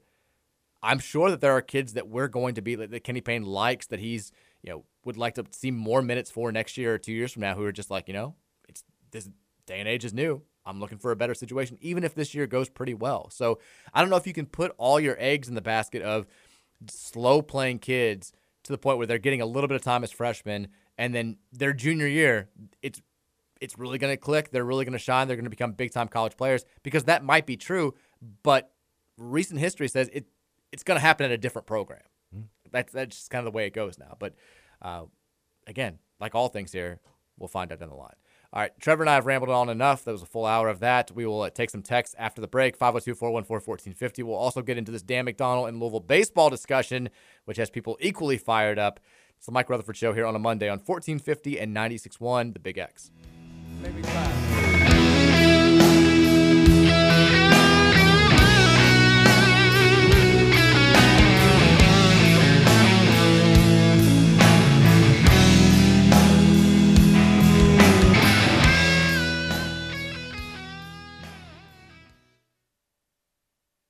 come, watching the ships roll in, and then I watch them roll away again. Yeah, I'm sitting on the dock of the bay, watching the tide roll away. Ooh, I'm just sitting on the dock of the bay, wasting time. I left my home in Georgia, headed for the Frisco Bay. Cause I've had nothing to live for, and it looks like nothing's gonna come my way. So I'm just gonna sit on the dock of the bay, Oh, I agree. watching the tide roll away. But I've told you this. This is the first song to be named number one. on the dock of the bay. Oh, really? I, want to say I, I, I say that now. I can't remember now if this was before or after Janis Joplin's song. They were the first two I know. Now it's become somewhat more common, unfortunately, but uh, yeah, they were one of the first two to actually ever be that. Hour number two of the Rutherford Show here. We started off with a congratulations to a friend of the program, our guy Kent Taylor. He's been out of work now for since leaving uh, Wave Three a few months ago. He's coming back strong. He's joining the WOKY team. This is just like Durant, KTD. That's what we call him around here. He's joining up with the the W. Whoa, what was that? What was? What did you do? I did nothing. That was Richard. very loud. That was very. What did you press? There's no buttons in here, so I pressed nothing. You dis- I didn't press anything. you clearly. What did you? What did d- you do? I literally Oh, I didn't thought, I thought you screwed up. Oh, I, I'm not. I didn't literally push anything. There's nothing to Your push mi- in here. I think it was just your mic, just like Short. had a quick short in it. Yeah. Well, it has been working well for a full week, so it's It about went- that it went time. Martin short on us. It's about that time for it to break. But Kent Taylor going to WOKY. Uh, he'll team up with the the Cowgill dynasty over there. Of course, Fred has one year left before he's retiring. I mean, Kent Taylor joins just in time for the Cowgill retirement tour. He's gonna have no focus on himself for a full year. I'm think he's coming in to replace. I think that's probably a safe bet there. Got to learn the ropes. Yeah, upgrade. He shaved his Santa beard, which made me sad. I was driving. I was driving last night. and I was driving home and I was like, I'm gonna stop White Castle. I was like, put White Castle Hanson game on the radio, and I'm just jamming that thing. Neither here nor there, but okay. It was followed right after a Britney Spears song that I was like, I still just left it jamming. Um, 502 414 1450 is the Thornton's text line. We spent a lot of the, of the first hour there talking about Tyler R. Johnson, the latest piece, the final piece of the 2023 24 Louisville men's basketball roster. Um, We'll get your thoughts now. And we confirmed that it is Tyler, not just Tyler. Tyler. I, based on the video that I watched, the commentating crew, the announcing crew, was, was calling him that. I just, I'm going to stick with Tyler until I hear otherwise. Well, you don't call any of the other players by their real names, so Well, I mean- why should this be any different? I feel like he just added the E to the end of dirt. And it's like, it's like, it's what do you call Neil Jovanovich? What do you call him? Dino? Dino. Tyler passes to Dino. People are like, what the hell is he talking it's me. I should do play by play. Hey, but of all things, Hatley Huntfield Bradley. Huntley Hatfield is never. I've gotten that right. Him, he if he doesn't step up his game for getting his name right, he may. I may just screw his up on purpose now. Thank God we got Tre White. The one guy that you can't remember is that has the easiest name on the entire team. I don't know. Mike James is pretty easy to remember. you need Mike James and Tre White to have big years. Mike James is basic at you. Mike James has got the name that like comes up in the auto generator when you're creating a player on a video game. we should, this should be a better year. If we start having to play some more su- subs, you're gonna have a rough time. But Hey, I've been good about Skyy. I haven't called him Skyy Moore in a while. you called him Sky Morris a few times, didn't you? Yeah, like the first the first month we had him on the roster. I think also like last week. Probably. I've been trying to just call him Skyy without just just going like the share emote, uh, emote with him. Just one name only. We have a uh, we've got a holdover KRC tweet, text here. TJ, your favorite major is the PGA. It's got to be most people's fourth. Definitely the most bland, least special, and unique compared to the other three. That is kind of that's a very like contrarian take from TJ. I feel like the PGA Championship is typically most people's fourth favorite major. I mean, you know how I'm with, with golf. Do you know who won? Um, oh, uh, Brooks Galapa? Whoa. Copia? Galapa? Did you say Galapa? Co- Copia? Co- co- co- co- Copia? Yes. Coca Cabana? Nailed it. Brooks. Brooks Capri Sun. Brooks Koepka. Koepka, Wow. Koepka, that's it. He did win on. Hey, I got it right. on well, yeah. Well, ESPN sent me the alert. At one Why point, not? Yeah. Uh, I, but even somebody who, who can name all four of the majors, it's the British, the PGA, um, Masters, and U.S. Open. Nailed it. Call me the carpenter, baby. You get the four tennis Grand Slams real quick. Go. Wimbledon, French, uh, U.S. Open, and oh, what's the fourth? You know it. You know it. Because the French started today. French is is, is going on. Well, man, a big, yeah. Uh, even though everybody pulled out, Yeah, Wimbledon, French. Oh, It's a different time of the year. it's in this, I, I don't. What is it? Australian. I knew it. I knew it was a different country. Knew it. Knew it. I thought you had it. I. They both had U.S. Open. That's the easy one to remember. It's gonna eat you up all day. That's uh, oh, it would have. I would have if you hadn't mentioned. it, You know, I was going to Google it here in a second. Been like two minutes later in the conversation. Australian Open. but I kind of. I mean, I get where you're coming from. Like, if you were to ask me, like, which one's like, yeah, the the, the PGA does have like the least sexiest stuff. The, the like the British and the.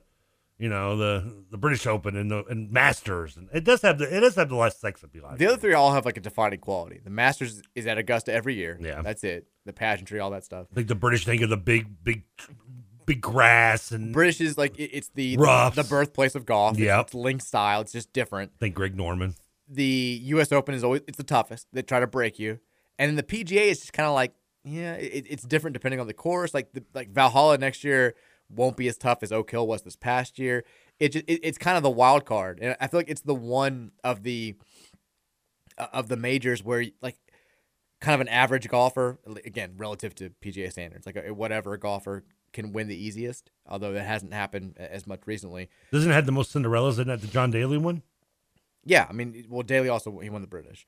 Well, yeah, but he came onto the scene when he won the, won the PGA. Yeah, I mean, like right? we like the first year we had the PGA in '96, like Mark Brooks beat out Kenny Perry. It was you know, which I, I love. Again, I got that ball marker from from the, the Valhalla playing that thing, and it's got the three champions because they, they very much elevate that. They want to elevate the fact that Tiger Woods won it and Rory McIlroy won it, arguably the two biggest names of golf of the last 20 years. But then they also have to acknowledge that Mark Brooks also won it. So they've got that. They have this ball marker that's like PGA 2024. And it's like past. It's like Tiger Woods, Rory McIlroy, and Mark Brooks. Like very quietly down there at the bottom. is- Mark Brooks. Don't don't don't, don't Mark. don't- Mark Brooks has done his hell. We looked up his Wikipedia. We we- yeah, he had a couple other, but other- still not Tiger and Roar. I think he's still golfing if I remember right. Not quite the name recognition as the other two. No, no, he doesn't. But I, I would say, is it safe to say, just by talking about the tennis, just thing as well that The PGA is kind of like the equivalent to tennis, what the Australian Open is. It's the, it's fourth. Yes, for sure. Yeah. That, that's a very good comparison. Um, All right. I actually got a good comparison comment about golf and tennis. Yeah, I mean, I like. I'm the, done. Peace out, suckers. But the weird thing is, like, I'm kind of, I'm like the reverse with the Australian's not my like Wimbledon's my favorite Well, yeah. in tennis, but like I do like the Australian because it's. I used to always watch it because I was a night owl and it would start at like cover starts at like 11 p.m. and it goes to 5 a.m. So It's I always always had it on in the background, was always watching it. You get to have the French to. Open too right now, don't you? The French is like way too early. It's like 4 a.m. Like, Is that what like it is? Five, yeah, and then it goes to the morning. The French also just kind of suck. I mean, I think didn't everybody didn't everybody pull out like I think Murray Nadal's pulled not it. playing, yeah, and Nadal's- you know yeah. Nadal's won it like 35 times in the last 36 years, uh, which just so it sucks. All right, Texter 502-414-1450. Texter says, "I genuinely believe this year's roster is better than last year's. With that being said, KP is out here assembling a roster like he's going to coach through this entire contract. This coaching staff doesn't seem to be concerned with winning right now, which is very frustrating and disappointing coming off the worst season in team history. It's kind of related to the final point that I made there. It does seem like he's building a roster like it's 10, 15 years ago with the intention of being here for two or three years from now. And I don't know. And again, like we don't have Josh, come on the show. We'll have you on. We'll, we'll, we'll ask the question. We don't know exactly what Josh Heird's barometer is for Kenny Payne getting a third year. But at- coming off of a four win season, like one would assume, and maybe this is a poor assumption, but one would assume that if Kenny Payne has a only slightly better year in year two, it's not going to be enough to get him a, year three. Like if we win 12 games, 13 games, my hunch is he gets tossed, eh, eh, like like he's gone and we start over. But he's not. I mean, th- this is a roster that just screams could be kind of good this year. Maybe gets into the tournament as like an 8, 9, 10 seed. And then if they're able to keep guys and keep recruiting this well, look out for for next year. Look out for for two years from now. And I don't know if that's the right mentality to have when you're coming off of four and 28 in your debut season. even if play, let's say Mack or Pegues had stayed on last year and won like 13 games with that roster last year. If this was the exact same roster and this was Payne's first year, I would be extremely optimistic. For sure. So, That- yeah, very good. That kind of tells you how I feel about Payne a little bit right now after one year coaching, but that's where I would be. Uh, the other thing is with Josh, it, it really, you're right. I mean, we don't know. I mean, we had him on. I don't know how honest he'd be with us, but I like to believe he would be completely 100% honest. He like tries to talk. We're like, we're like, like, no, tell us not. What? Give us a number. He's like, well, you can't. Give us a number. Name the number. Uh, I would say 16. Write it down, circle it. There it is. like 83. I don't know. What is 83? That's my luggage combination. 40, 40. He's just. Anything less than a perfect season, he's gone. Doesn't even have his pin number and everything. He's out of panic.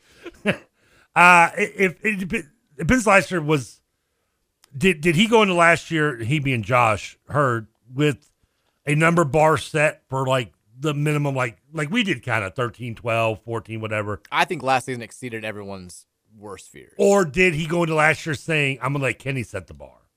And if that's the case, then, you know, if this team only wins 12 games, maybe we do see a third season. I'd like to hope that's not the case, but Let's make all these conversations just null and void, let- Let's win 20 games. Let's win 25 games. Let's just let's let's push. Let's Yeah. do let's do what Scott Satterfield didn't do. Although he did you know, make it not a conversation anymore by just leaving, which was nice. But you know, we wanted to win eight nine games to not have those conversations to just you know, get out of purgatory.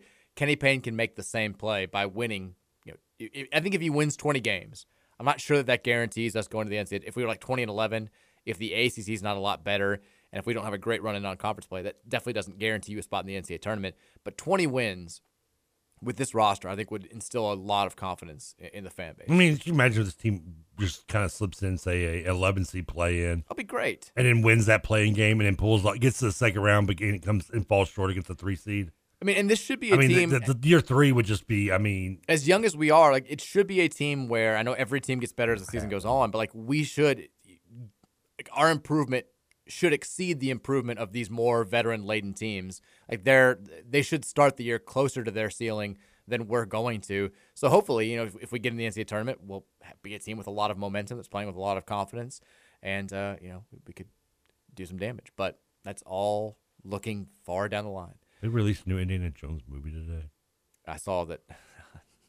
I don't want to get into that conversation, but I saw the Harrison Ford video from It's, I mean, Cannes did, Film did Festival. Harrison Ford like just make bad investments? Is he broke? I saw like so they Like, did he like they invest gave in it- Bernie Madoff? No. they gave it a standing ovation. They give e- every film at Cannes gets like a standing ovation, which is ridiculous. And a five minute standing ovation basically means that like the film sucks. Like, like, like good films get like twenty minute standing ovations. Okay films get twelve. If you get five, it means your film was crap. And like I guess nobody told Harrison Ford that, so they're all standing. and He's like crying as he like acknowledges the crowd. I saw that. I was like, oh, that's not a not a great look. I mean, do you remember how bad the last one was? I never saw it. It was so bad that it, it, it, it, it, it, it garnered the, the phrase "nuking the fridge." It was it's the movie equivalent of jumping the shark. That's how bad that movie was. Is Scott Sky LaBeouf in this one too? Is he? Say that again. Whatever his name is, like Sky LaBeouf, is that what you called him? what is his name? LaBeouf, Shia. Shia, whatever. Yeah, that dude sucks. He's like the modern You got day. Skyy Clark on your mind now. he's like the he's like the new generation version of uh, Elijah Wood to me. Like it's, he is. I can't. He annoys me to death. Uh, Texas, the Jack Harlow movie was pretty good. You undersold how well the characters and emotions are. I watched it Saturday so I could hear Trevor talk about it, but oh well. I did like that this person texted us Hand- on Saturday night up. and said halfway through the Jack Harlow movie, it's better than I expected. hope, did he stop there? No, because then he's no, he texted us Saturday night and said halfway Okay. through, and then he said this today during the show. Ha- hand up because we do have a short show tomorrow because because the Bats game at five thirty. Uh, but hand up, I will watch uh, the new one tonight, and I, we will do. So if you are anticipating the Trevor movie, the Tuesday Trevor movie review tomorrow will be White Man Can't Jump, starring Jack Harlow and um, some random black dude. I can never remember his name. I don't know. his name. Akira Wells, Akira Walls, I think. He's good in the movie. Texture says, "It's the Simpsons. Stay the line, Mike. Go big perp." Hey, ever since I started cutting those spots, they haven't lost. I thought you were here when I got here today. and I- I, big perp. I walked in the studio yelling, "Go big perp!" but there was no. I thought you were here for some. I guess the car I thought was yours out front. You weren't here though. And I'm gonna play. it up. thankfully, no one was here because I can imagine someone be like, "What the hell was that?" These texts are only gonna make me play it up more. I mean, I'm emphasizing all you can eat seats on the next read, and then I'm gonna be like, "Go big perp." Big perp. They can't lose since we started doing those commercials. Eat a seat. Racing's rolling. We invented a whole new slang term. They won five matches last week at their different levels. Did they really? They won in the uh, in NWSL Cup. They won over the weekend in their standard league game. Their uh, an under 18 team won. They're rolling. You can't handle the perp. You can't handle the perp right now. Texas says, as an Orioles fan, I'm thrilled with the weekend sweep of the Jays. Ooh. Your boys are super talented, TK. How do you size up their season so far? They're scuffling a bit, and the manager seems a little flaky. Commentators mentioned several boneheaded things he has said and done recently. Yeah. Well, the man, fire. the manager's John Schneider. I'm not making that up. It's, I mean, That's his, that's his name. I mean, which you should have known, like going into it. I, yeah. I- did you see the quote? The, well, he was the one that was kind of promoted last year, kind of on a whim, and I think because the, you know how we have real, a young real quick, team, did you see the clip of him like last week where he's yelling at somebody and he's like, he's like, "Shut up, shut up, fat boy, shut up, fat boy, fat boy," and like he's a overweight gentleman himself. I'm like, Well, who is well, he calling fat boy? Well, we're allowed to do that. Is that what it is? Yeah, But, if you're fat, you can make fat jokes. but it's not really a joke. It's like a. It, it Well, you can like say it, though. It's der- but it's like a derogatory thing. Well, yeah, but it's okay because he's fat and I'm fat, so we can we can point that out. Your Jays are struggling. Yeah, I know. Well, it's the sad thing is, it's not as much as that they're struggling; it's that they're a good team in a division that if you're not, the good's not going to cut it. You get buried. I mean, yeah. I mean, you got the uh, the O's who our texts are right there point out, and, I, and my buddy John Renshaw, who's the big O's fan, was texting me over the weekend as well, reminding me how good they are and how good they've been. And I, I like Baltimore. Baltimore's like one of the teams I don't hate in the division anyway. Not like the Yankees or Red Sox, and more recently the the Tampa the the, the Rays, who just been thrown my side. That's the thing. I mean, I don't know what our record is exactly off the top of my head, but we're probably in like fourth place. You're last. I know that. Yeah, are we in last now? And we're like, what, like six games over 500, aren't we? Let me see. I mean, we're, we're I think we're over 500. I think it's closer than you. You're over 500, but I think it, you you are three games over 500. yeah, we're 25 and 22, which would You are last. put us in first place in three, two other divisions. Yeah. We, we'd be in first in the either in A or NL Central, and we'd be, be a game or two. I mean, we're eight and a half games back at 25 wins. That's insane. I mean, it's yeah, it's just it, it, it's of course it's Toronto being the again. This is the year where we're good. Got a good pitching staff. The managers might come back and haunt us. We got still a good young nucleus in in, in the lineup, but I mean, we're gonna have a good. I have a bad feeling this is gonna be like a couple years ago when we won 93 games and missed the playoffs. I wouldn't be shocked if we don't win 80, 88, 90 games. We probably come in fourth and we don't even make playoffs. That seems plausible. That's insane, man. Insane Now, to think about. The texter brings up the big story of the day locally, which I don't know if you've even seen this, but there was a. It's not funny. Like it, it's not funny, but it is kind of funny. I Well, guess. you're gonna get me in trouble for laughing at. Well, I guess you can to. joke about it because the person is okay. Okay. But there was a the, the shooting Oh no, that's not funny. over a hot pocket. Here Well, that's kind of funny.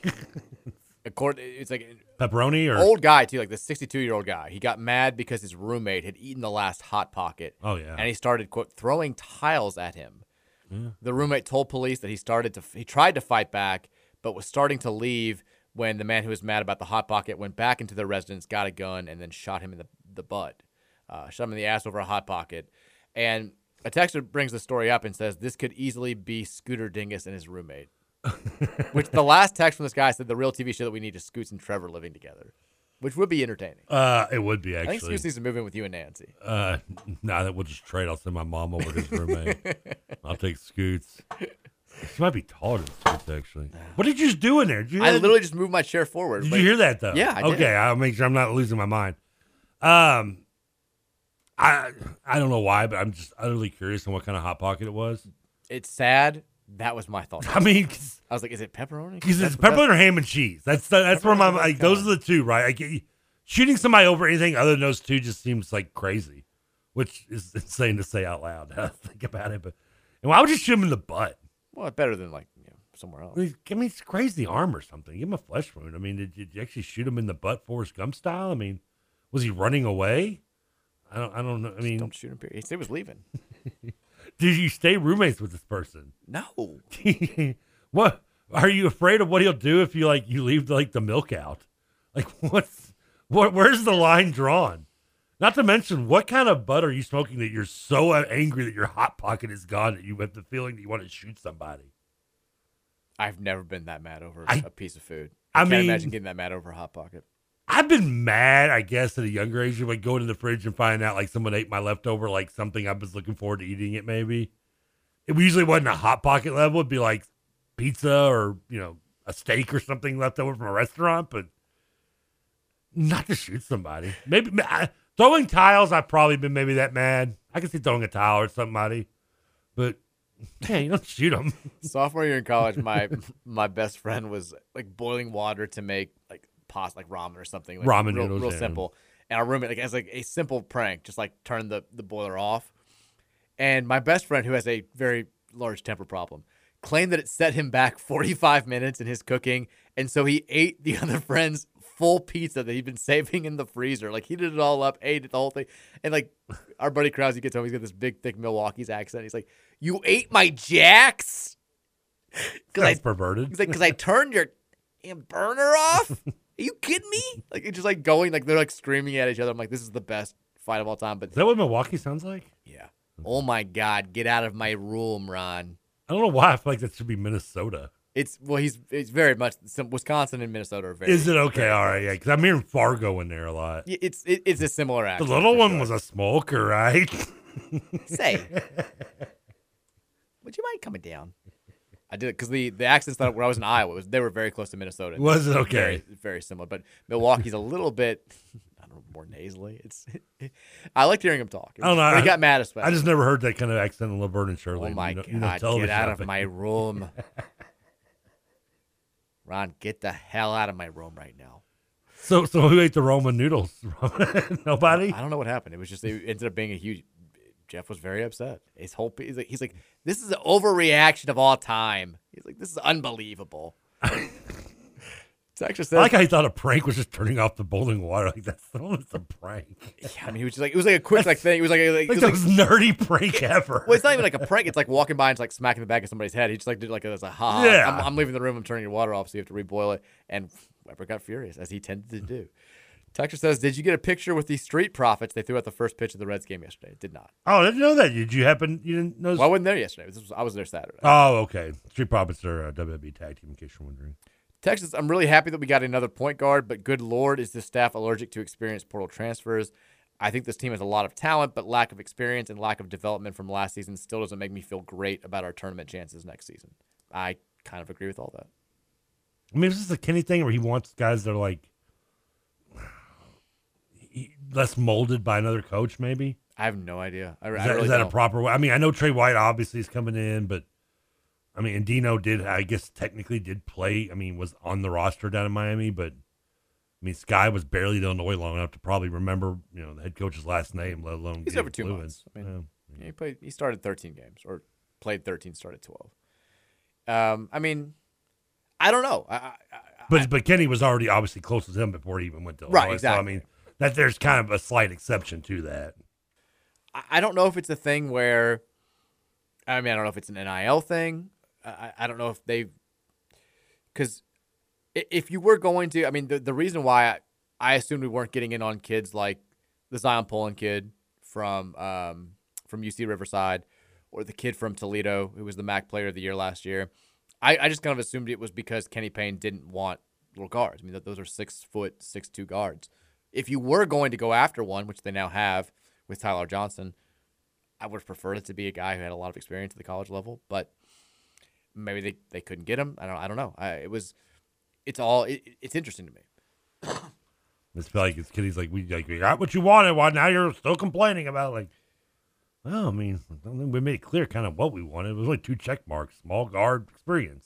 I mean, I do like the whole you know people are like, got what you wanted. Now maybe everyone's going to shut up, or will they find new things to complain about? I'm like, yeah, we got five months to debate this stuff until they actually start playing games. I'm pretty sure there's still going to be some debating. Uh, we'll move- after a four and 28 year. We got we got football be more concerned about. We, I think what like are a- you doing over there? I think a wire is like frayed down here. It's got like shocked by something. Is, is the whole? Are we about to blow up here or something? I don't know what why, what have you broken in there? I've touched nothing here. You're breaking stuff. I'm I'm doing nothing. Stop touch. I, I get do less. I think the people who tossed my notes away are now like trying to savage it. They're trying to get me killed. They're trying to electrocute me down. It's here. like a wire laying I in like what a bottle of water over that here. open wire just like drilled my leg and it did not feel good. Uh, Texas says, "Call me crazy, but the commitment tells me three things: one, the coaching staff hears the fans; two, they needed to upgrade talent; and three, book it, twenty wins. I like that. The first one, I can't imagine they, they would be responding to the fans because They shouldn't need to know from the Well, fans. yeah, exactly. This is something they should have already realized without the fans telling them. Should have known it last summer too. I, yeah, that's.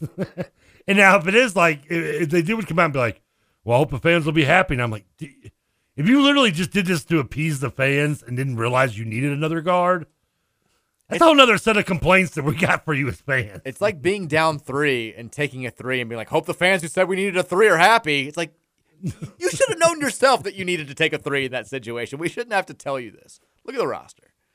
Um, I, I hope it does relate, uh, result in them winning 20 games.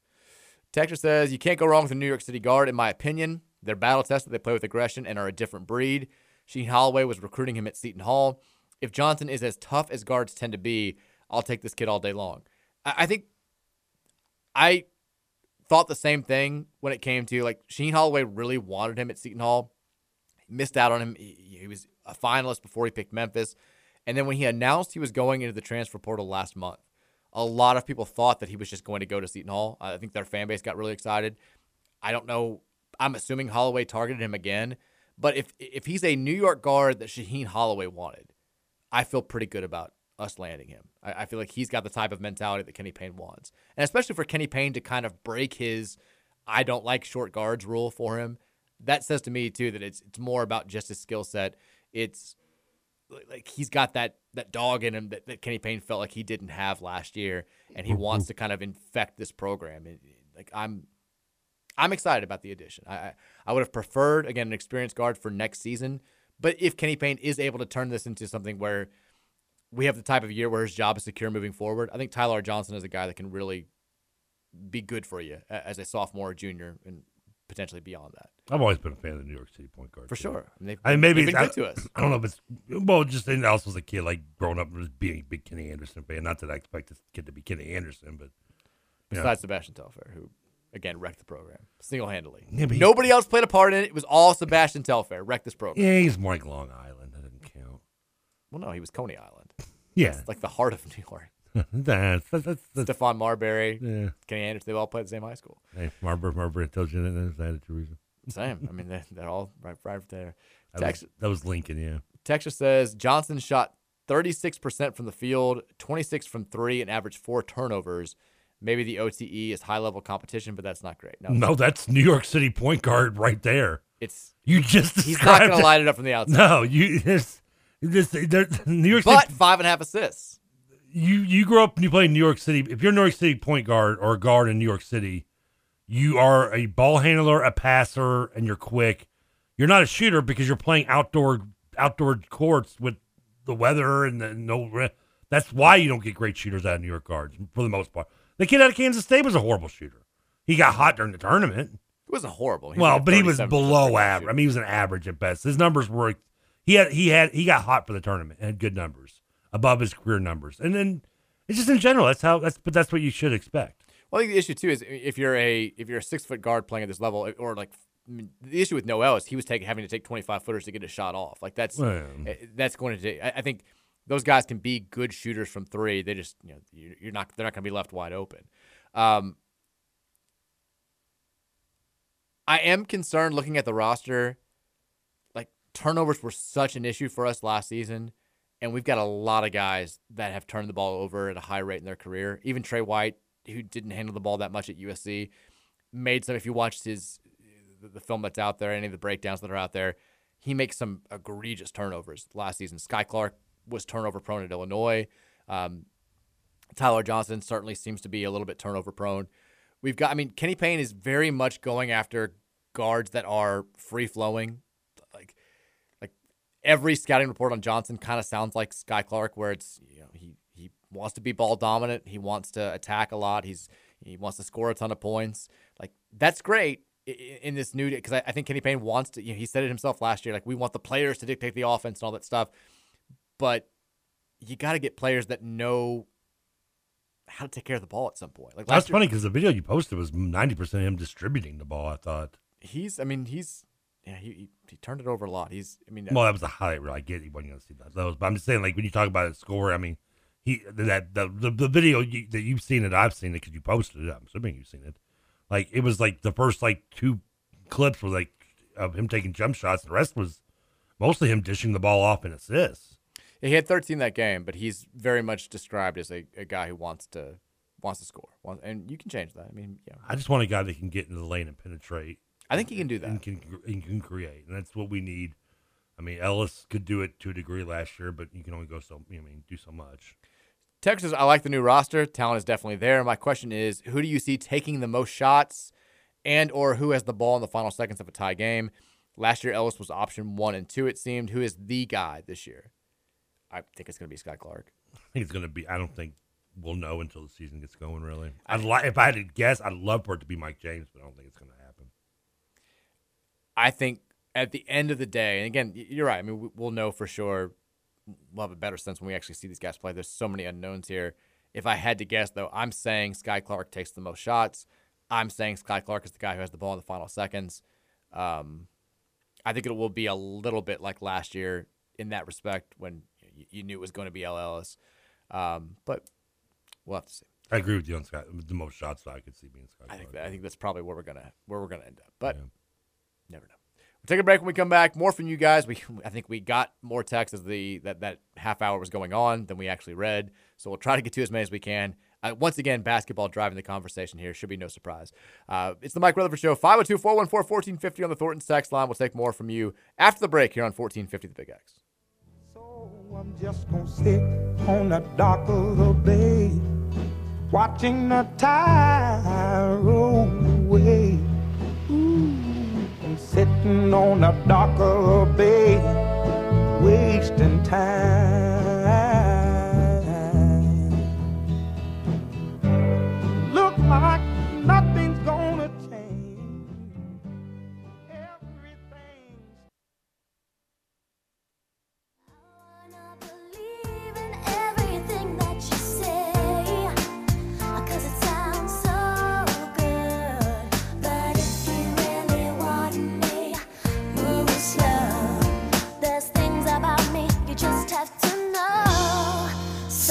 Sometimes I run, sometimes I hide, sometimes I'm scared of you. But all I really want is to hold you tight, treat you video's got a lot of white Day and night. in their outfits. Trevor, all I need is time. All right. You see Kenny walking into the Josh's office Sometimes we win, sometimes we lose. We got I need you to. uh I need you to get a song ready. I've had it loaded. We got a transfer portal alert here. Okay, hold on. Let me, let me get. Let me This is a high quality We get Brittany turned down. portal alert. Breaking news. Breaking is in like 20 minutes ago, but we didn't see it because we were doing the show. Do it. It's time.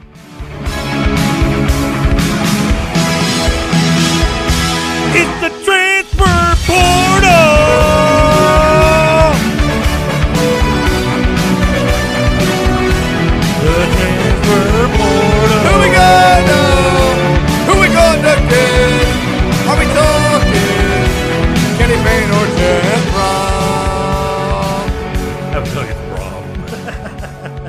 Feeling is correct. I felt up correctly. Louisville football has landed a new transfer portal member or a member of from formerly from the, the transfer portal, and it's a name that should sound familiar to you. Oh, oh, I haven't even looked at this. Could I interest you in? We talked. About, we've made fun of If I Kentucky. mentioned this name, would you be interested? We've we've made fun of Kentucky for you know getting very excited about highly touted quarterbacks many times and them kind of being flops over the years. They have. Are you familiar with a little guy by the name of Joey Gatewood? Vince, uh, Vince Tile? Joey Gatewood, Vince Tile? former UK quarterback slash wide receiver, went to Auburn, Yeah. went to Central Florida. He is coming to Louisville. We're getting Vince Tile. Fence Tiles here. I don't know what that means, but that's fine. Well, so, so He will reportedly play a tight end role for the U of L offense. This is the one position that Jeff Brohm has still been targeting. Wants a tight end out there. He apparently has found his man in former Kentucky quarterback Joey Gatewood. he's a tight end now. He's tight end now. We're on the Zeke Pike plan.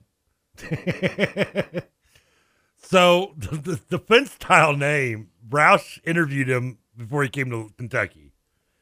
And Roush, in his utter wisdom and great journalism, like in dad joke repertoire, was like, Your name's Gatewood. What would be the opposite of oh, Gatewood?" I Gatewood? do remember you saying this before. And he was like, like called him fence Tile for some reason.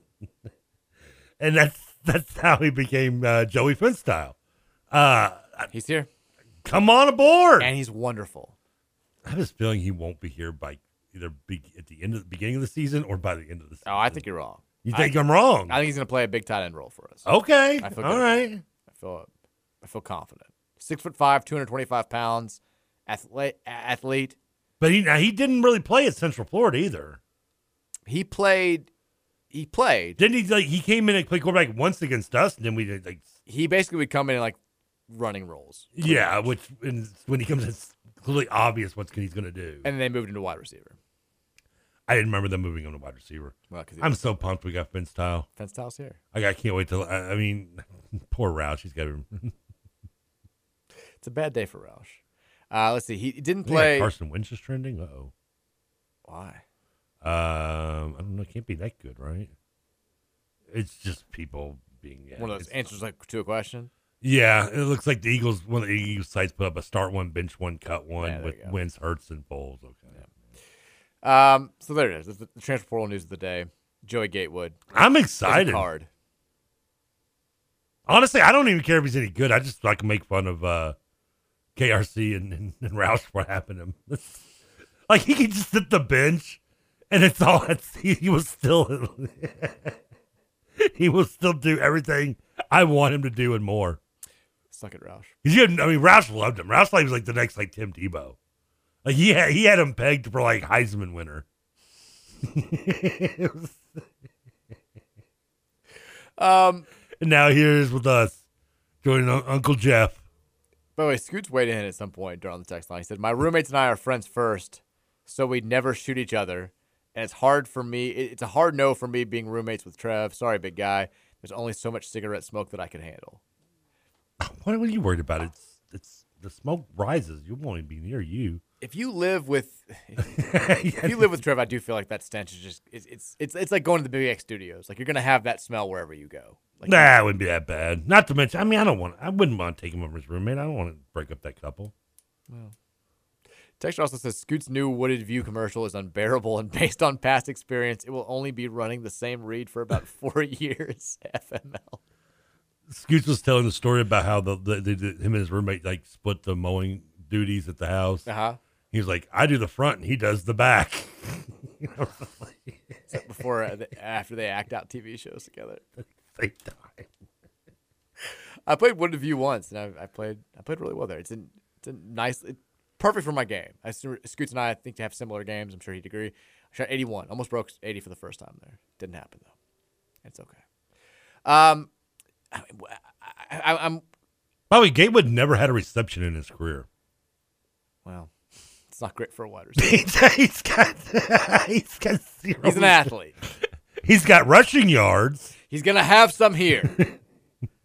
Do you want to? I think that's zero reception. I'm torn between going back to the text line here or shifting the conversation to the, the, the baseball because baseball, I feel like it was one of those weekends where I was away from, I was kind of detached from the internet world from almost all of Saturday, thankfully. And then, like yesterday, running around with the kids, didn't see a whole lot of it. But every time I checked in, it was just people at each other's throats over this baseball stuff. And, so I knew it was going to be a, a hot topic of conversation. But I feel like it's it's kind of been, I don't know, almost overdone at this point, but we should talk about it. I mean, Louisville baseball, a hugely disappointing weekend to end a hugely disappointing season. The Cards Exactly, yep. they needed to sweep Florida State to guarantee themselves uh, a spot in the ACC, ACC tournament this week. They also had a chance if they went two and one. If uh, Pitt had, I think, maybe getting this wrong. If NC State had beaten Pitt three times, or vice versa, whatever Didn't it was, happen, whatever, whatever it was did happen. So Louisville, all they had to do was win two out of three games. They couldn't even do that, uh, and the Cards lose the series to Florida State. They now are one of two teams left out of the ACC tournament. Florida State's actually the other one, so they lost to the worst team in the conference. And this is a, a shocking turn of events from a team that started the year 18 and two. Got it. Oh my God! What did you do? I literally didn't touch anything. Richard, The- the- I, we we have to figure out what's going on over quit here. kicking wires. There's my foot's not near a wire now. You're also not near the mic either. for the- Well, yeah, man. I'm, 'cause I'm trying to make sure I'm not like electrocuting something down here. We have to, we have to figure this out. This is not good. Uh, but a terrible, terrible uh, you run from a team that was 18 and two, number two in the country at one point, and now doesn't even make their conference tournament. So, I guess the the big controversy surrounds the fact that you know, Dan McDonnell talked after the, the game on Sunday for about 15 minutes. At the end, he was asked a question by Rick Bozich about your name is coming up as a potential suitor at, at open positions. You know, he doesn't say Alabama, but I think we all understand that the Alabama report's been out there. You know, do you expect to be back here next year? And McDonnell's answer, and I'm, I'm paraphrasing obviously, is I always expect to be back here, but I think I've made it very clear. I've made it very clear uh, at our leadoff dinner. I've made it very clear after past seasons. Like we need facilities upgrades to keep up with the Joneses. I was promised by Vince Tyra three years ago that we were going to have th- this project was approved, and yet no dirt has been moved on this. This new facility that we were supposed to be getting, uh, all this stuff's been out there, and this clearly you know, th- th- sparked this gigantic conversation of you know one does he deserve all, all this stuff that he's clamoring for? Two, does it excuse the way the team has performed not just this year, but the last, you know, two of the last three years they've missed the NCAA tournament? I, I- get why there's a why this is a, a topic of contention. I can see both sides for sure. Let me start off by saying this right off the bat. If anybody, like, there's no reason for Dan McDonnell's job to be in question right now. I, I, I don't buy that at all. Uh, the man has, he's been here since 2007 he has more college World Series appearances than he has missed NCAA tournaments. Hmm. I know missing two of the last three years is bad. No question about it. This season was a one of the more surprisingly dismal seasons for any Louisville team that I've ever followed. When you take into consideration that we I think you and I, we both came in here and said, you know, we had the down year two years ago. Last year we have the bounce back season. We go to the Super Regionals. We bring back a lot of talent from that team. This should be like Omaha or bust and they end up not even making the conference tournament. That's a, total failure.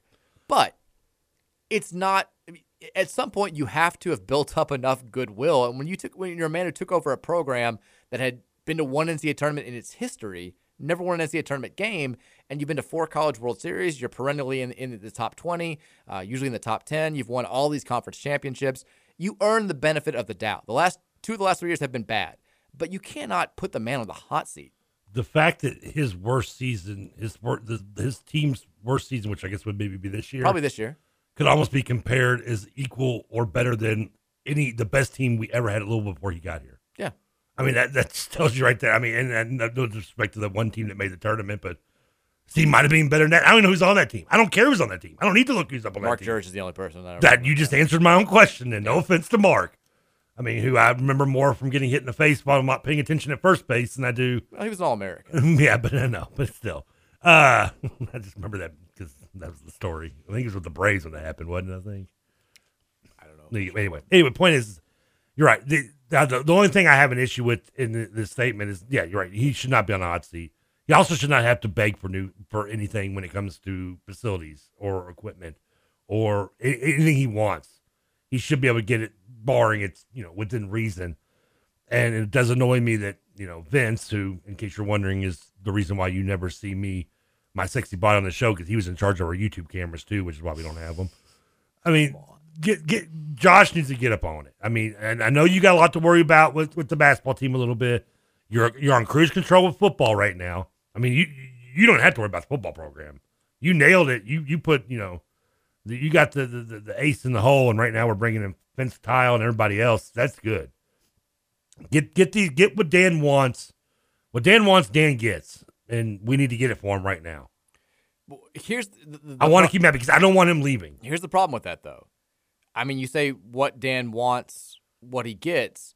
He is paid very well for somebody who who is the, in charge of a program that does not produce revenue for the university. They don't make money.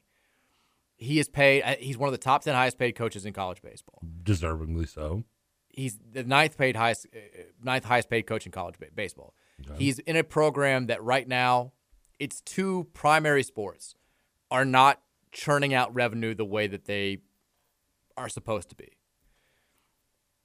You're asking now your AD, who's dealing with that on top of all the other struggles, to invest even more money into this baseball program, which Yes. again does not turn a profit for you. Like that's, it, it's a tough ask for for Josh Heird. Yeah, but every sport, but maybe basketball, football, doesn't turn a profit. Right, and they're not asking for But we still million dollar renovations. No, well, no, but I mean, But uh, you get you get you get money though when they go to the College World Series from that. they, they still don't turn a profit. They still they they never they're, and they're never going to. Like, it's just the, the fact I basketball. I get that. I mean- and football are the only sports that are going to turn a profit here. Now, the, if you want to flip it again, if you I mean Louisville baseball has been a top ten, top fifteen program. I mean at worst for the last you know, basically since McDonnell's been here. I think they have more wins over the last ten years than any program in college baseball. If you compare Jim Patterson Stadium to the other programs, some some programs that are a level below us, it's there's there's no comparison. Like we are clearly far behind the elite of the elite, and even like the second tier. Bad because Patterson Stadium's nice. It's again though, like I, I thought. Um, Matt McGavic had a really good thread on Twitter, like looking at all these other stadiums and comparing it to Pat. Like we're not, like, like we're not on that level. It's just we are we're playing a different game. Now compared to the ACC, I would say we we, we, we are above the average grade. I mean, no, no. even in ACC, you're We're- telling me Notre Dame has a better baseball stadium than us? Notre Dame has a decent stadium, but they, they don't. I mean, they, but it's also a program that's not going to. I mean, I just randomly pulled one out of my into their back. but- but, I mean- randomly, I've been there. It's it's it's it's a good stadium, but it's not special. But like he he looks at Virginia Tech Stadium, light years better than ours. Wake Forest, way better than us. He McGavic's uh, he's been to all these places. In my opinion, Jim Patterson Stadium is only better than four stadiums in the ACC: Boston College, Duke, Notre Dame, and Pitt. Uh, and says for a program that's had as much success as Louisville has, especially since joining the league, that's simply not good enough. So we're behind in facilities. There's no question. McDonnell wants this, but also it's still a program that doesn't generate money for the university for the athletic program. I mean, when Patterson was built, it was state of the art, right? It was it was good. I mean, I know it, I know it's now older than. I mean, it's, it's almost twenty. Almost not twenty, but it's it was built in what 05, I guess. So I think that like going on twenty years now. I, yeah, I think you're. I think it was 05. It was right before we made the, the run in 07. Yeah, What- that wasn't the first year, but it was like the second or third. Exactly. So yeah, 05, 06. So it's going on twenty years now. I mean, I mean, you don't need a whole new stadium, I guess. And did they just do up some upgrades to it though recently, if I remember right? Or recently, and when they're supposed to be doing all this new stuff that just hasn't. Oh started, yeah, which, well, which is like Vince is naming the stadium, and if I'm McDonnell, uh, I mean, if I'm Josh Heird, I might say, you know, we can't invest more stuff, but like we need to get done what was promised three years ago. that's I think that, that you have to to make good on that. And I know the financial situation isn't the same as it was back then, but how many years is it going to take for him to clean up Vince's messes? if you told the man, you just hate Vince Tyra. Well, I mean, I'm- do I have any? You're adding fuel to my, my reasoning. I right know here. I am, which I kind of like. Okay, doing. yeah, I, I like. I like poking the bear on this front. You do, but this is this is McDonnell's words, not mine. I'm just.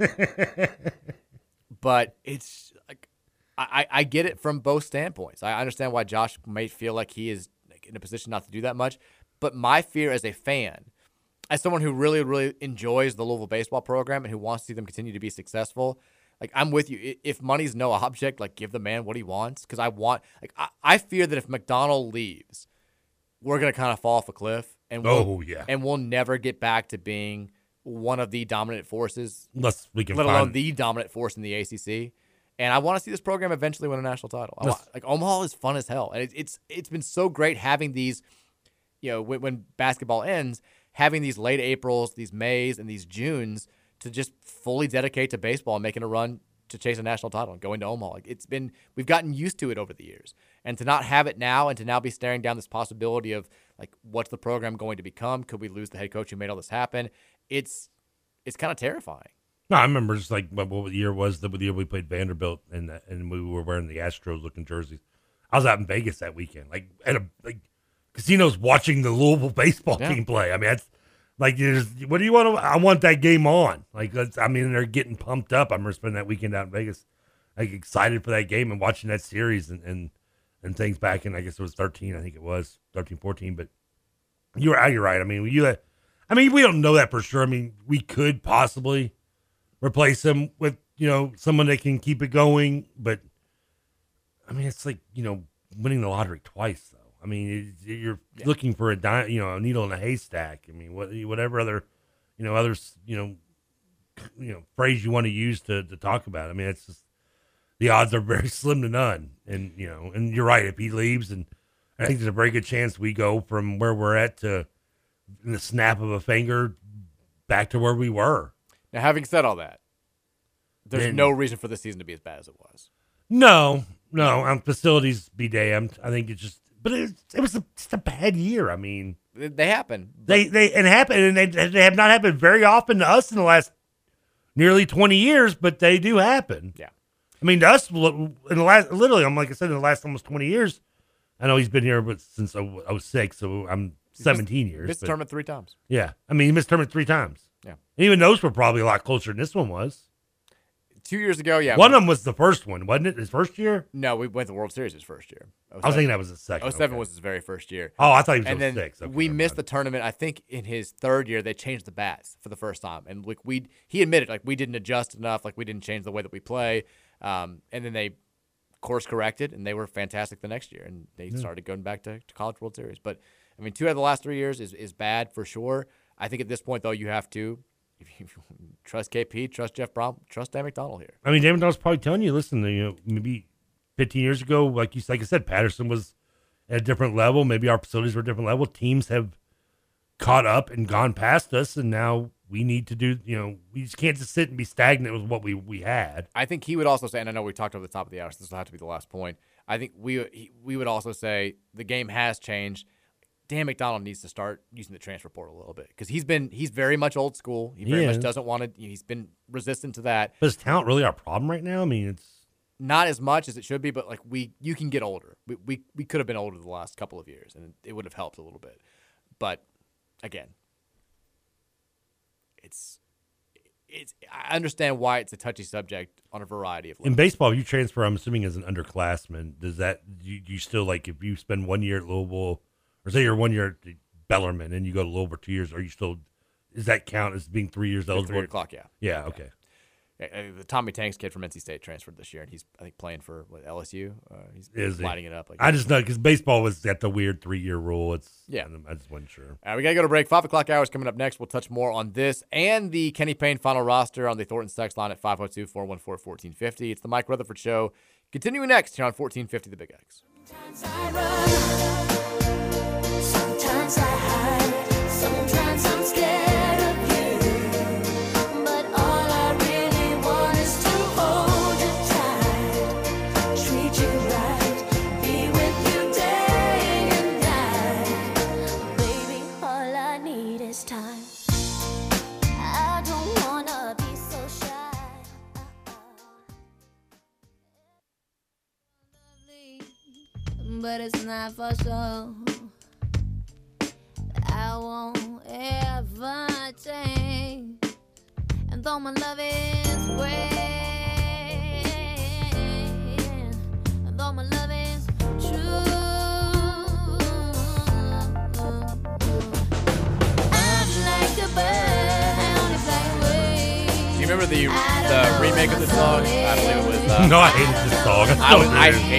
I just I, the only reason I'm playing it is because it was on the suggestion dial on the side, and I only had I, only, I was I was two short songs songs today anyway, so I was like I'll just go with this.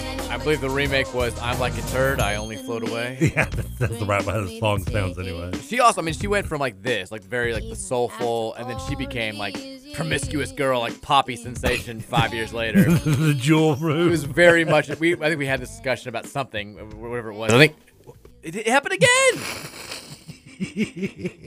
what is happening with these mics? Am I going to get electrocuted in here? Probably. And that, you know what? And you think I'm, I mean, I, I don't think I'll ever be able, if you get electrocuted, I don't know if I would be able to forgive myself. not Oh, I knowing that the not. cameras weren't here to see it. That's, I'm going to seriously regret that. Somebody fix these wires. What's going on here? I just Googled like uh, Natalie uh, Furtado and just like, what happened Yeah, between Natalie Furtado and then Nelly? Nelly.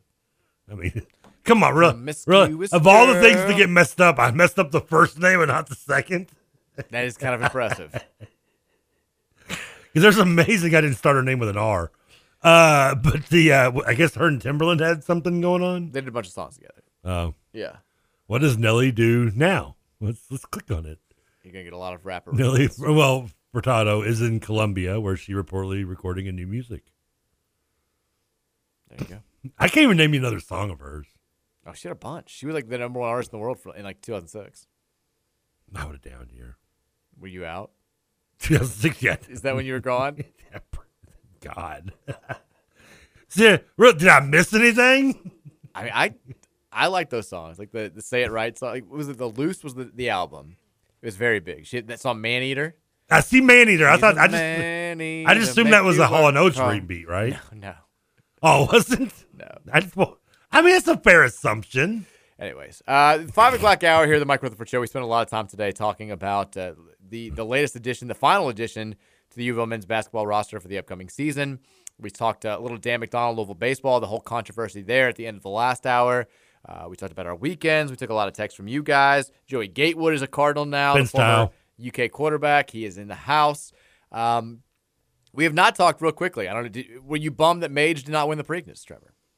Did you? Were you aware that Mage did not win? the I told you I I was all over the Oh, that's right. You were betting. You were. you were Yeah. Um. No, I wasn't bummed because I didn't bet Mage. Um. My mom did. She had the uh, smoking seven horse or whatever. Uh, across the board. I don't know National Treasure. No, what was the horse that they came in second? Oh, um, I know. The, the, Bla- Blazing Sevens. Gotcha. Because it made me think of. Blazing Saddles. Okay. Um, she had that horse, so she she won like she bet two dollars across the board, and it paid off seven eighty. So I was like, "Here's your dollar eighty. Better than losing a dollar eighty. no, I guess, but um, but yeah, I didn't. Uh, I just didn't have. That was the only horse. Yeah, I I, I wouldn't. I don't know. I guess I I say I wouldn't. I didn't really wasn't really worried about it. I should have bet National Treasure. I just watched both those movies the other day, last week.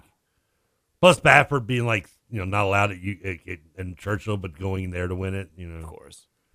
Yeah. It's like, and he had a horse die earlier in the day too. It was like- Oh, he brought that up in the. Uh, I knew he was going. Well, to. you didn't get. Yeah, you didn't really get to watch it. You were at the game in the middle of it, right? I watched the race on. We watched the race on our phones. Okay, on which Twin- they kept freezing. All of us, like mine would freeze. I look at my buddy's phone. Like his would freeze. He look at my phone.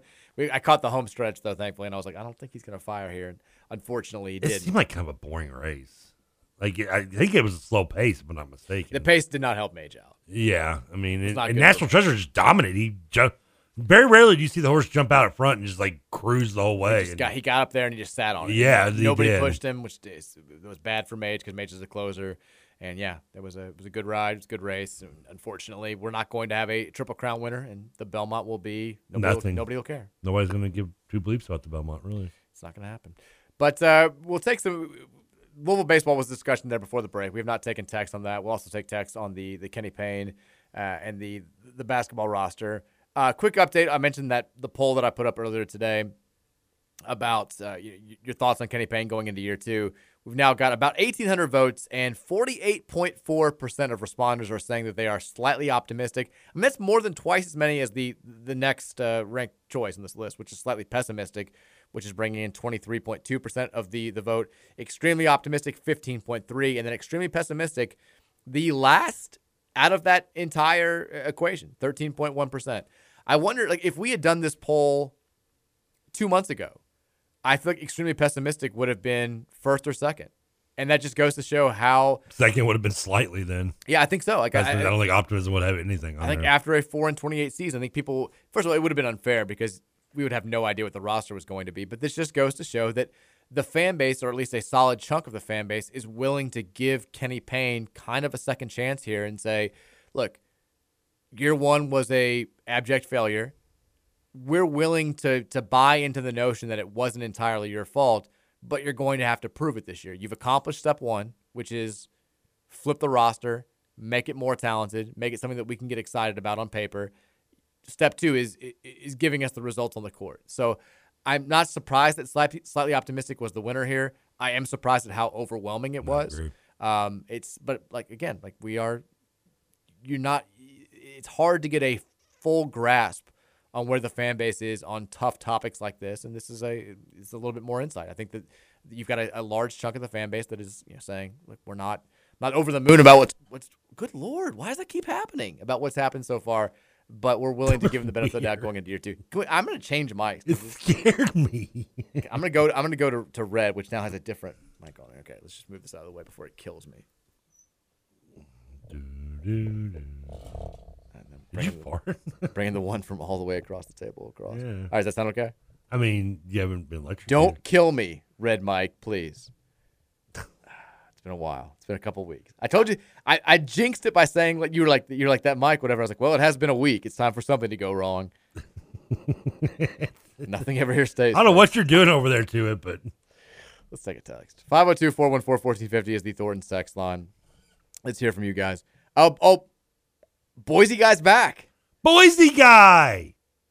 He Boy, just- you picked the wrong time to come back talking smack and football to us. He just texted in. Now this is a it's a 208 area code, but th- there's no prior text here. I don't know if you got a new number. And, and was the- 208 was that was that Boise? Yeah, I think it was last time. The text just says Boise guy is back. It didn't even say anything else. He's announcing his own return to the show. I guess he got called out on Friday. Word got back to him, and now he's back. It, it is a 208 is an Idaho area Yeah. code. It serves all of Idaho. You only have one area code. in Idaho. Oh, by the way, speaking of just things from like last week, do you do you remember me bringing up the, the Panthers guy, the play by play guy that would do the movie calls? Yes. But I finally I I, I looked at. By the way, I don't think he he does still do Panthers TV. It's Randy Moller, by the way. Okay. And I don't think he does the the the, the, the movie calls anymore. He, since he moved up from radio, but uh, I did find out to say it to you. I found like a third, like it's like twenty minutes long of him just doing all the random quotes. Oh. like it's like I wanna see that. It's like twenty. It's, it's actually pretty funny. It's clean if you ever want to play it. Maybe this week we can do it, but like uh, yeah, there's like you know, build me a bicycle. you know, there were some even more random ones even I didn't get. Do you want to build a snowman? I mean, that's I would like to some of his new because a lot of them are from like mid two thousands. Okay, I like that.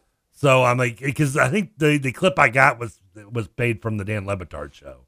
Speaking of, uh, do you want to build a snowman? I'm I'm starting to get worried that Virginia, like, we're having a problem with blending, like, we're losing sight of reality. Like she's she's always playing characters, and which is fine. But it's at some point you've got to be Two Virginia. or three. She's three. Like this morning, usually she's Anna from Frozen, but this morning was a mini morning. Like I was I, I was Mickey, she was Minnie. Okay. And like we go to school, we walk in, and like she's she, we see my mom, and she makes Nana call her Minnie. And then we go to the classroom, and there's these. It was like three kids' birthdays, so they had like the little presents. Parents had brought in presents, like little Yeah. goodie bags. And Virginia goes over to the teacher, and she's, she's like, "What's this, Miss Shauna?" Like in her in, her- in her That's Minnie voice, and I'm like, I'm like, are we not gonna break characters? off of that? No. I'm like, we got a program to get ready for in two days. We got to. We need Virginia to get focused. Minnie can wait until we, I pick you up. But I was like, no, I disagree. Don't. mean, at what don't- point do we get worried? No, no, don't don't be the don't be that principal from the Uncle Buck movie, where he's like, I, she, she's a dreamer. She's a she's, she's like Rudy. She has her head in the clouds. She's eight. That's what we're getting at. Uh, like don't, don't be that woman. Don't don't make me come to you, flip a quarter at you, and tell you to go downtown and get a mole rat to chew thing off your face. Texture says, uh, Mike, are you happy about Tyler Johnson? I am. We we talked uh, at length about it. By the way, you called him Tyler earlier, and I was happy. Really? I mean, it's Tyler, so it's it's you know, it's gonna come off like Tyler. You know, it's gonna sound like that. But I am happy about him. I I, I what do I wish? Would my personal preference have been to use that scholarship on a more experienced guard from the transfer portal? Yeah, but I don't even know if that was a possibility. I, maybe they explored it. Those kids weren't interested, and this was the best they could get, and they went after him. Uh, I do think he can be a. It looks like a, looks like a player who can be a very good college point guard. I don't know how much of an impact he'll make as a as a true freshman, but I like I, I like the fact that we shorted the backcourt there for sure. Uh, Texas, I think that TK was thinking of Natalie Imbruglia with that mix. Uh, Yeah, I think you you combine the two there. I do like Natalie Imbruglia. What's your second favorite Natalie Imbruglia song? There's a second. it doesn't have to be. Like she's one of the few that like I, I like. I'm not. I've never been a big fan of the short the, the short hair on a woman, but she pulls it off. I can agree with that. Yeah, I mean, I mean, don't get me wrong. I'm not gonna turn anything down, but like, be, like most questionable, I guess.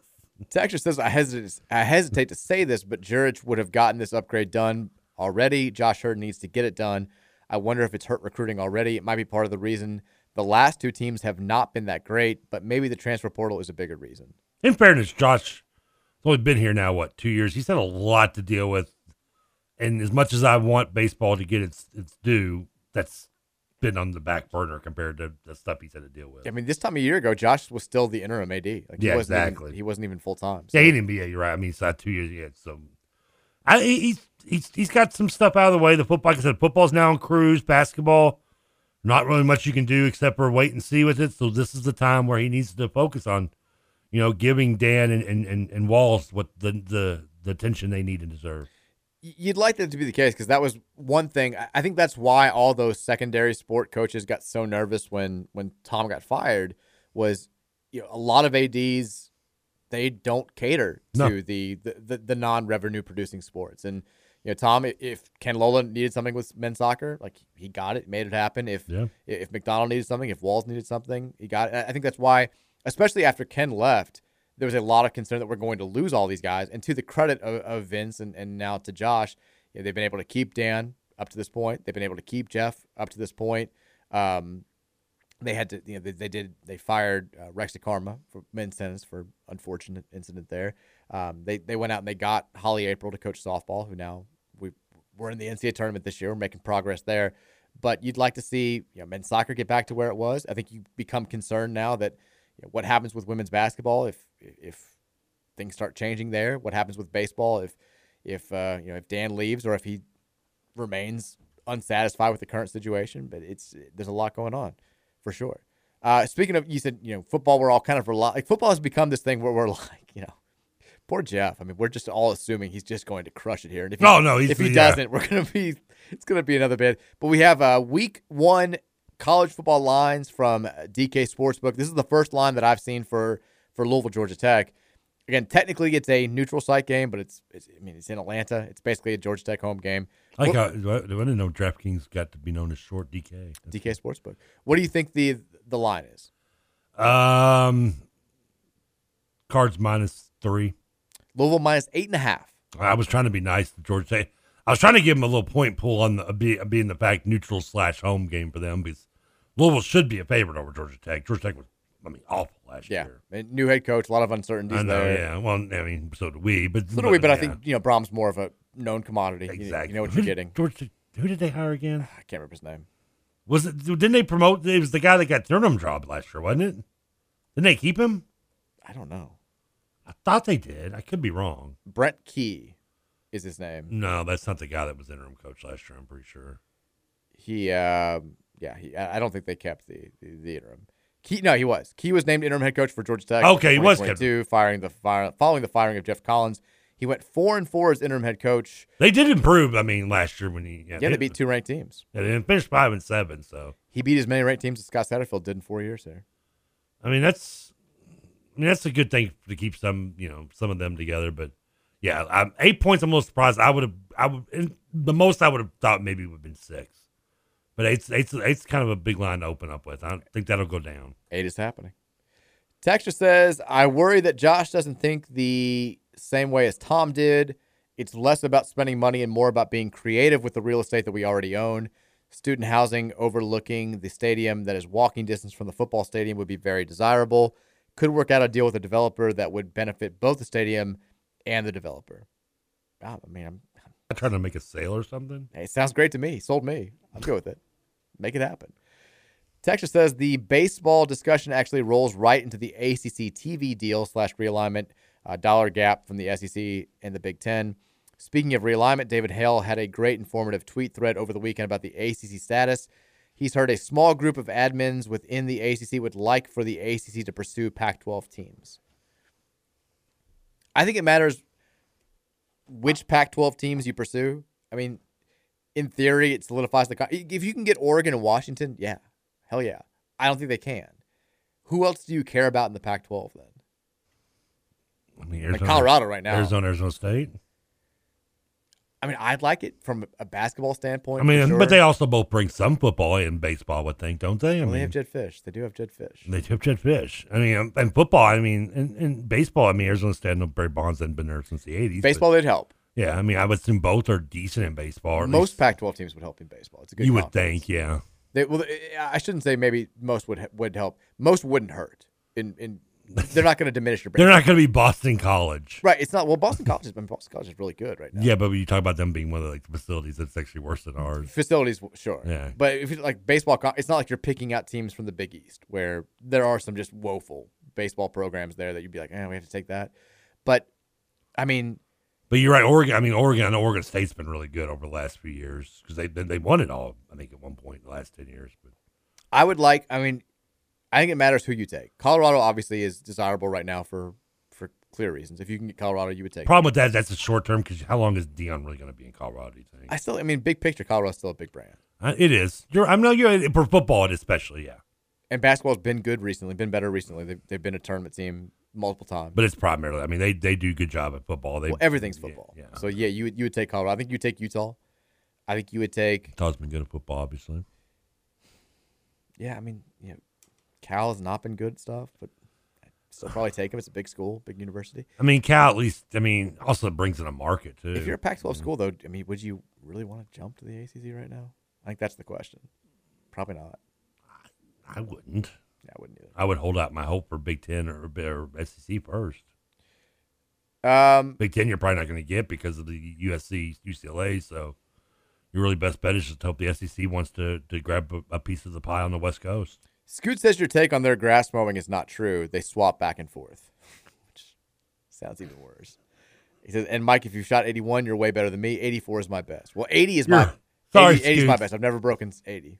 My bad, Scoot. You're right. I'm sorry. That was your your version was so much better. They swap. he doesn't like a little swinging and little key party laundry, little, little, little, lawn key party. little lawn swapping. it's fine. Roommates, I get it. Texas says, I just tuned in. Can you recap your thoughts on the new point guard commit? Um, New York. I mean, I, I think I kind of did. Just if you if you were listening ten minutes ago, I know you, this text was from 4:45. I like it. I don't like it as much as I would have liked a you know, like Zion Pullen or a, a player of his caliber from the portal. Somebody you you've seen play at this level at least. But I think that he just on the little that I know, I think he gives you a reliable secondary option at the point.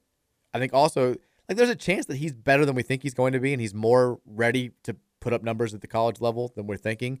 If that's the case, it gives you the option to move Skyy off the ball. If maybe Skyy, for whatever reason, isn't getting it done as the lead guard, now he probably would be pissed off about that. But look, you didn't have that option last year. Like there, there was never a chance where when El Ellis was, especially when he was significantly turnover prone at the beginning of the year, you never could be like, well, we're going to start Hercy Miller and move L to the two and let him be more of a natural scorer. There was, I mean, we tried, people were clamoring for Fabio to start the point and get more run, and they clearly never felt comfortable doing that. Hopefully, Tyler Johnson gives you the ability to, to to have at least have that option at some point, probably like later in the season after he's gotten his feet wet uh, as a college basketball player. So I like the addition. I think this is a team now that looks. There's a talent upgrade for sure. I think Kenny Payne and staff deserve credit for that. They are extremely young, extremely young, and even with that being the case, I think it's a roster that on paper you look at and you say, one of the best coaches in college basketball, which is what you hope the head coach at Louisville is going to wind up being or is already. One of the best coaches in college basketball would have this take this roster and turn it into something that is at least in the discussion for being NCAA tournament worthy. And that's what I like about it. I, think this becomes a a legitimate litmus test for this staff. Can they take this roster? Can they win 20 ish games with it? If they can't, I don't think they ever are going to be a staff that can produce a national title here, which should be the goal moving forward. There's no NCAA tournament cloud. There's no NCAA cloud period. There's no, we're scandal free. We're moving forward. Louisville basketball, the end destination needs to be back among the elite of the elite in the sport. And if Kenny Payne can't take this team and make them at least NCAA tournament good, I'm not sure he can get this program back to that point. I'd like to see him maybe play more than 17 games like Basili did, but I mean, Basili averaged 8.2 minutes a game, and that's about Yeah. what I would see out of this kid. I, think he'll play more than that. he might. I just don't. I don't really think we need to because that's when you start getting into the mistakes of a freshman and everything. I mean, let's just keep it limited, but maybe we'll have to require need to see him play more minutes than that. Hopefully, more than 17 games. I'd definitely like to see him in more than that. Miller, though, Hercy played 27 at seven and a half minutes a game. That's Mhm. Texas, I'll say this after watching the game last night. KP definitely runs an NPA offense. Mike, I think you pointed it out too with the Celtics just standing around and Brown throwing up a 30 footer. Yeah, I put posted the clip. That's actually what that was from the the Ross McMahon's experience uh, with Carlik Jones, that game from Notre Dame where we had that possession where Carlik walks it up the floor, passes it over to Dre Davis. The other two guys aren't doing what they're supposed to be doing. Everyone just stands around. Davis hands it back to Carlik, who sits there for five seconds with the ball in his hand, doesn't even dribble, puts his arm up like what's going on, and then just drills a 24 foot three. Like that, that, that looked like the Celtics offense last night. The Celtics are dumpster fire. God, they are an absolute. What's to say? Because Brown's a good player when he wants to be. The problem is, or not Brown, sorry about Tatum. Brown's overrated. He's a average player that puts up excel ex, acceleration numbers because he gets the shots. Um, they just really have anything. It's Marcus Smart's a cancer. I've been saying that since he left Oklahoma State. You, you're not going to win with him. You're not. You're, he's just one of those guys. You're never going to win. If he's contributing and need to be a contributor to your team, you're never going to win a title. Texas, I'm grateful. I am, but dear God, please, some fans, quit kissing George's picture. I can agree with both those things. I, I think that's Better than kissing his rear. At some point, it's time to time to move on. But Yeah, but he is the, the that's the he set the the standard slash, slash bar though. I mean, if anything, I mean that's what it is. I mean, it's be unfortunate maybe for Josh or anybody after Josh, but that's we want to get back simple. there, right? Like we, yeah, he he set the he set the line in, in the sand, and therefore, it's, until someone surpasses him, his name's going to always be remembered and brought up. I mean, I, I think it's sort of the, bad? It's the same thing because I, I think you're right. It- it's the same thing when you know people will compare Kenny Payne or, or previously Chris Mack to to Rick Pitino or Denny Crum, and people are like, well, you can't do that. You know, he was the best. Well, that's the standard here. Yeah, like that's what we, we want to get back. That's why we're not making the comparison because it's like, oh, I miss Rick every day. I mean, I think a lot of people do. I certainly miss parts of, of Rick being here for sure too, but yeah. but like it's not necessarily that's not the point that I'm trying to make. It's more like that was the standard here. That worked here. This is being done differently.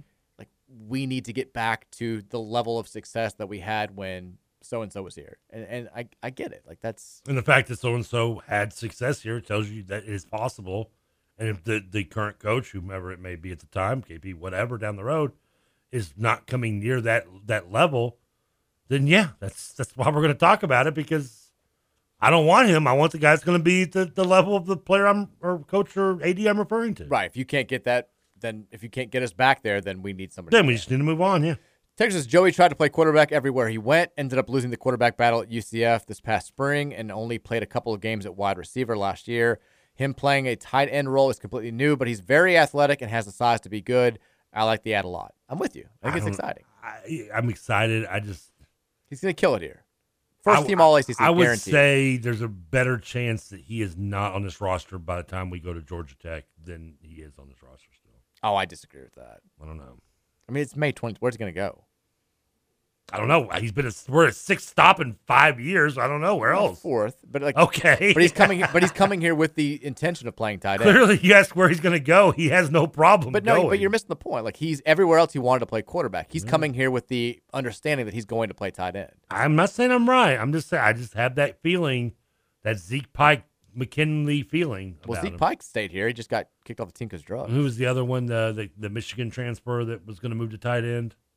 The defensive idea. lineman that played at Central with. Uh, he he was uh, teammates with um, your boy just retired from Central that he went to UK. I can't believe I can't remember his name. Brain farting. No idea.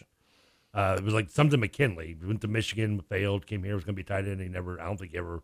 By the time the season started, I don't think he ever was showed up. Don't know. Texas aren't most gates made of wood. Yes. Just there was we we spent style because how bad it was. Texas says meatball mozzarella is the low key goat of hot pockets. I've never had a meatball mozzarella hot pocket. It sounds good. No, it doesn't.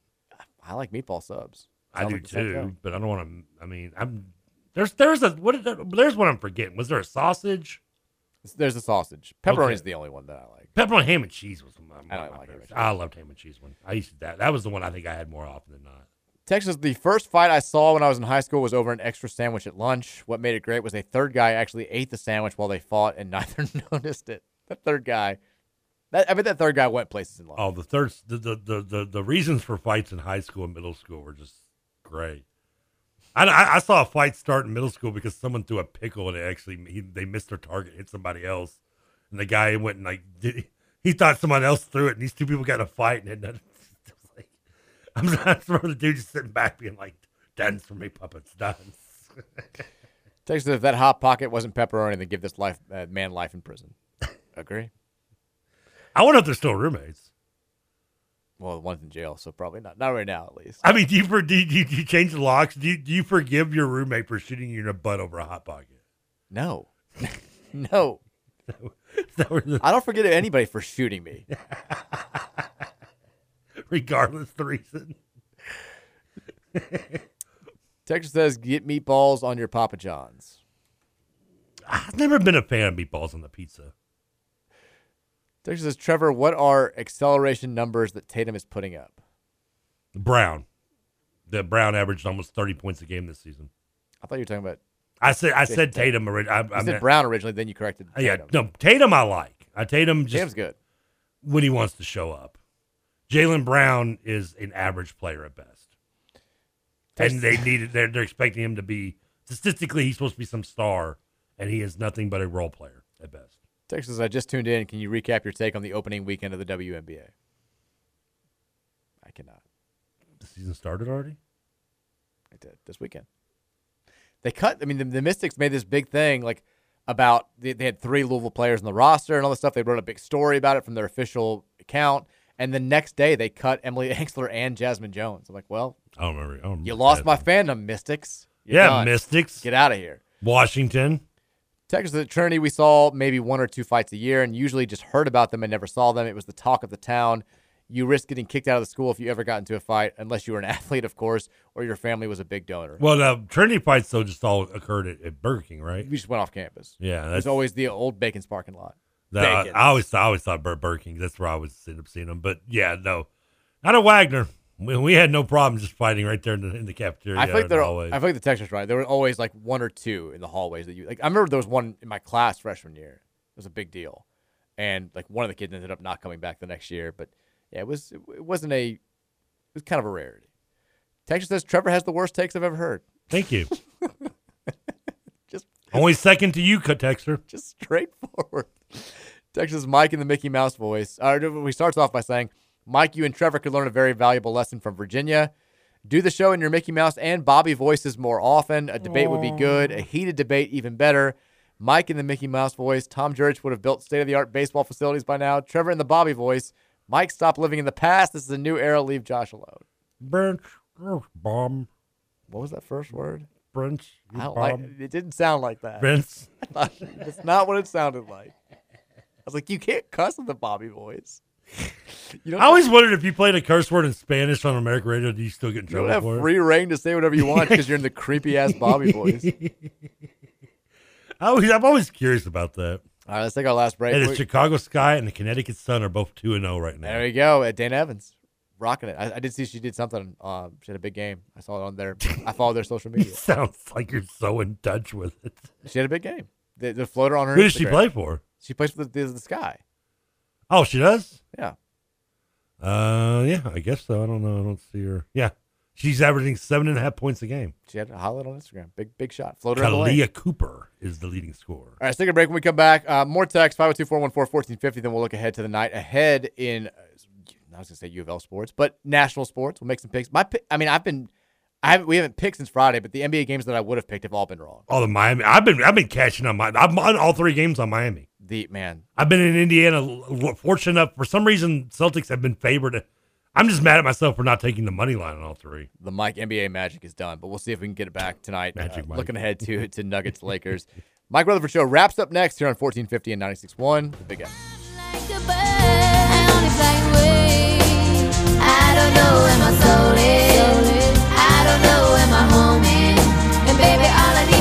I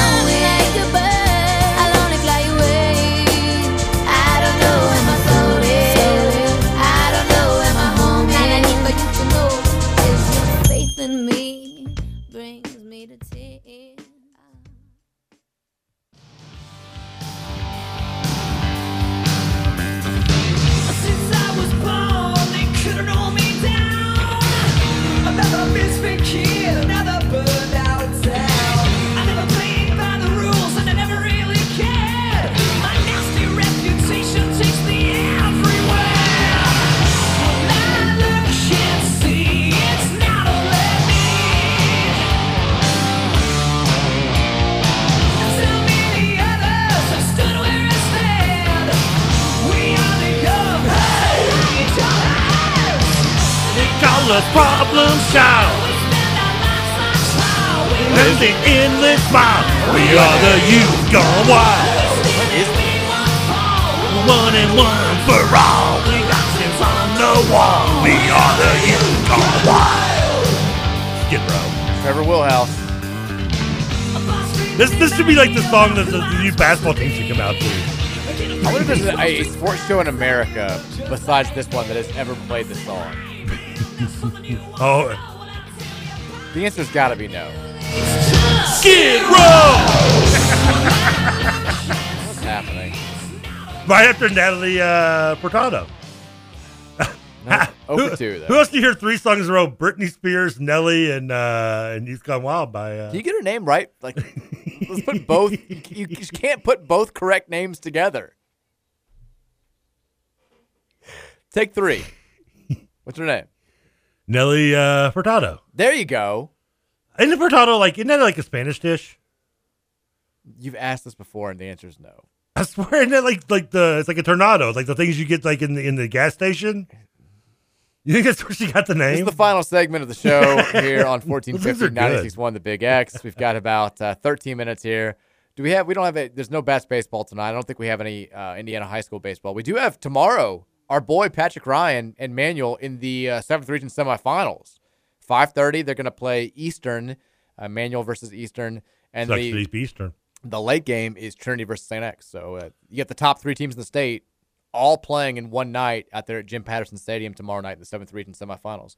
Uh, best of luck to everybody involved there. Uh, two things. One, um, thanks. Uh, the next Super Bowl uh, destination has been announced. Super Bowl in 2026 will now be in San Francisco. I saw the draft is going to Green Bay in 25, which is Ooh, that's interesting. I like that. yeah. Um, I do love the the moving of the draft though. That I mean, It's cool. I like it too. Billy got the second one too, which was kind of cool. Um, but that's that's a good one. Ray Stevenson's trending. That's interesting. Um, but the other thing, oh crap! Now I forgot what I was going to say. Oh, uh, Wednesday high school baseball. We've got to do OG Studio. Okay. Because we've got Bats Day game. Silver Creek. But uh, I don't know. It's a, it's a, it's postseason. Something it is, and I've got a double header to do. I got a, I got two games that night. All right, let's hop into some Long text here. Trevor. 502 414 1450. Texture says, For all the talk about attacking the portal and then seeing what we got, I'm disappointed in the results, and I think we could have done a lot better. We were allegedly in the mix for a bunch of guys that could help boost this team to the next level, and we ended up with meh. I mean, portal wise, I think that you can sit there and say, like, yeah, you know, Oh, but you, you can't meh a top five class. Now, let me ask you this, Trev. Would you rather have? I, I know that we're we're talking about. We like the fact that Tyler Johnson addresses the need at guard. Would you rather have this kid, sort of a back end of the top 100 player in the 2023 class, who plays a position where he can really help you, or would you rather had Mackenzie Mgbako, who's a five star but plays a position where you already got several guys? Mgbako. Me too. I, I think that it's yeah. You take you take the NBA talent, right? Yeah. You never. I I think Mgbako seems like kind of a sure thing. This Tyler Johnson, I think, can be a really good college player, but who knows? And also in this day and age, who knows how long he sticks around? Like you can't just bank on a guy being really good as a third year player in college basketball because he might be. Your talent evaluation might be right. He just might not be doing it at your program. Yeah. Uh, Texas says. Oh, real quick. Uh, Okay. That was Ray Stevenson. He's passed away. The actor. Ray Stevenson. I thought Ray Stevenson. I think of the musician, but I think he's also been Who's- I dead for don't- years. Ray Stevenson's the musician. that Did uh, they call me the streak? Um, Who's the actor? The actor. He was the bad guy in Other Guys. He was the one hunting them down in the Other Guys. He's apparently also been in Punisher. He looks familiar. now that Yeah, I know him from the other. The Other Guys is the only movie I know him from. Uh, but apparently he was also in Punisher. He was in Accident Man, RRR. I don't never heard of that. But, Yeah. So, but unfortunately, yeah, uh, he's uh, he passed away. That's sad. I know. Sorry. Uh, Texas says, I like the puzzle pieces. Let's just see if they fit. Okay. Texas Kenny Payne's done a good job at flipping the roster, but I just don't have faith in him coaching the team. We went from two Hall of Famers and then Mack and Payne. The great era of X's and O's coach is gone, though. I hope that's right. Texas Joey Gatewood uh, has committed to three different schools within his last eight tweets. Well, that's impressive. It's a high ratio. I hope I'm not right about what my predi- prediction with him, but I just feel like I have a better chance of me being right than you. We'll see. We will see. You're right. Texas, have I missed the Yankees Reds breakdown? You did. And it was good too. Reds lost. It was real good. Reds didn't win. Texas says Trevor needs to announce the uh, men's basketball players one game next season. Skyfart, Dugan Irvis, Mike, Mike James. Imagine you doing PA. Oh, I, I, you think that's bad? Like when I listen to like Nick doing the baseball games, like they, the poor jumbo shrimp. They had a guy named Victor Victor. It was Victor Victor uh, something because it's like his dad's Victor Junior. You could remember that at least. Like I'd have been like Vector Vector. I mean, no. uh, they had a guy named LeBeau, who every time I said his name, I sounded, I thought he was like he sounded like uh, uh, Joey trying to speak French in the in the movie in Friends. Yes. Uh, I would be so bad. Like I, I, I have, I would, I could only my, my best days be as good as like Nick and Jim are calling those games with some of the names they have to go through. I'd be so bad with it. I said, Trev, we know, man. It'd be funny though, right? It'd be hilarious. I mean, I did Not my- to the players, probably. Like, get my damn name right. But I, I mean, James, Mike James is the only one I would probably never mess up.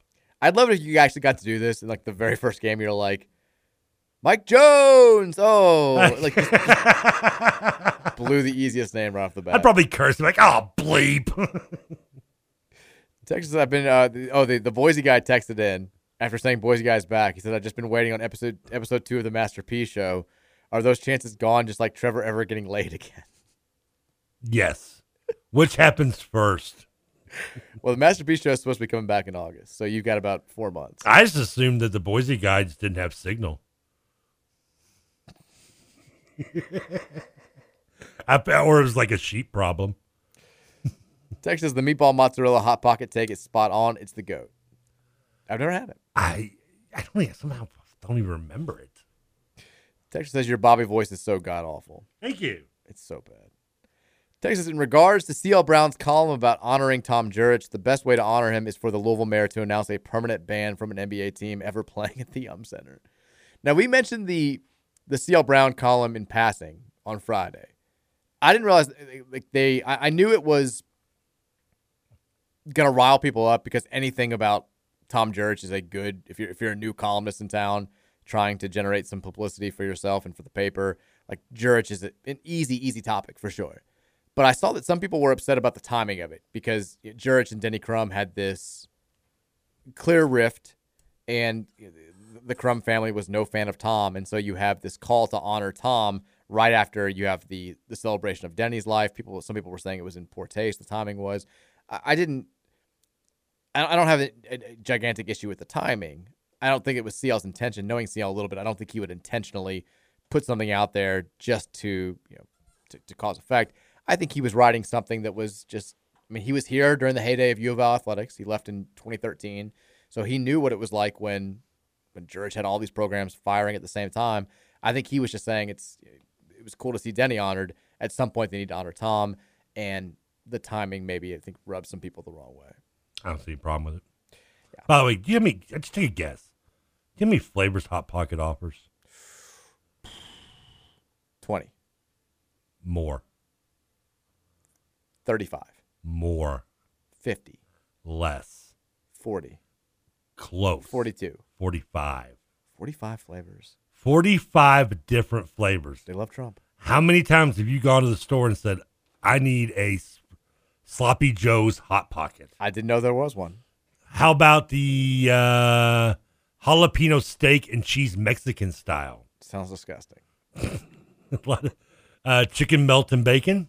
That sounds okay. Now, this one I should have remembered because I think my grandmother would buy this one. Chicken broccoli and cheddar croissant crust. That one sounds familiar. It's not a hot pocket if it has a croissant crust. Bruschetta chicken p- panini.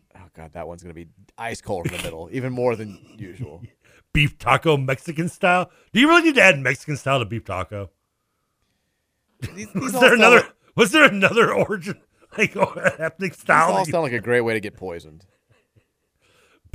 Just stick to pepperoni. Oh, wait, no, I, I apologize. There's beef taco and then beef taco Mexican style. We- they're, we- they're literally two different versions. You know, we had hot pocket day at- in high school at Trinity. It was more like the lunches. Like hot pocket was the the uh, like the entree. It was just pepperoni though. There's ham and cheddar croissant, ham and cheese, or ham and cheddar croissant, ham and cheese, ham and cheese th- subs, three cheese subs, ham and three cheese, ham, egg and cheese, Italian style and meat, three meat pizza.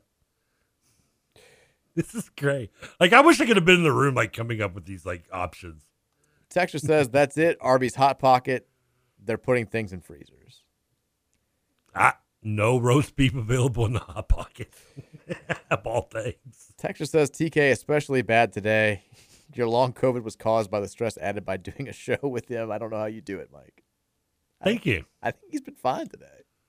What do I say was so bad I don't today? know. I don't know. I think you've been okay. I mean, I screwed up a few mid two thousands pop stars names, but That- other that- I than mean, that- you expect that. That's like that's on the bingo card. yeah, You know that's gonna happen. I'm just again proud of myself for not calling using her last name as reference to a word I can't say. Texture, Texture says this b-ball roster is promising. Now KP needs to get fans excited by actually talking to the media. Well, that ain't gonna happen. I do want. I mean, now that he's got. Things- I don't know the way he talks. I don't even kind of. I maybe I don't even want to hear him talk. He's gonna like depress me. I think. Do you think that we?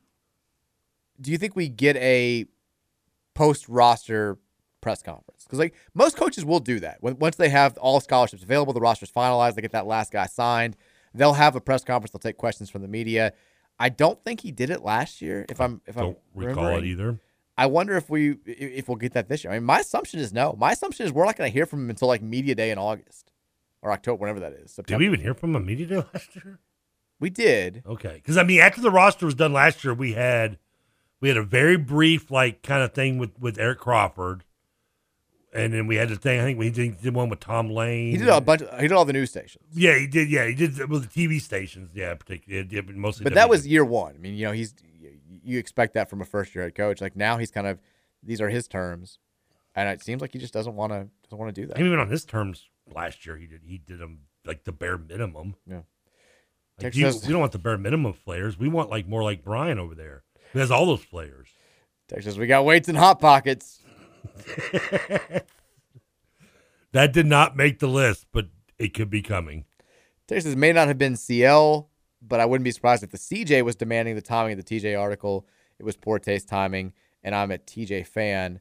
And then says co-host Greer getting closer and closer to existence. It's not that that won't happen. Jeff, Jeff would not. What you, you, I'm not being replaced by Jeff Greer No, people just want it. over me. they want you to, to be producer and Greer to co-host. Th- This guy, well, you think it's going to keep me quiet? probably not. You think Greer? You think uh, Greer would like I would lose his mind with me? I don't know. Yes. Jeff. Yes, Like Jeff couldn't handle me. I think he'd be here for two days and be like, "I'm no, I'm going back to, to doing r- racing Lou and Lucy." Writers love. So a lot of writers like me though. when they don't have to do shows with you full time. Well, You're great, like talking to them before they come on. and having them on for interviews. I used to have a lot of stuff when I used to do my own show. I had I had writers come on regularly that, that loved coming on. Mm-hmm. I mean, Rabjohns would come all the time, but then again, I would just ask him one question and go smoke two cigarettes and then come back. Who? Rabjohns. Jeff Rabjohns from IU. I don't know. You don't know.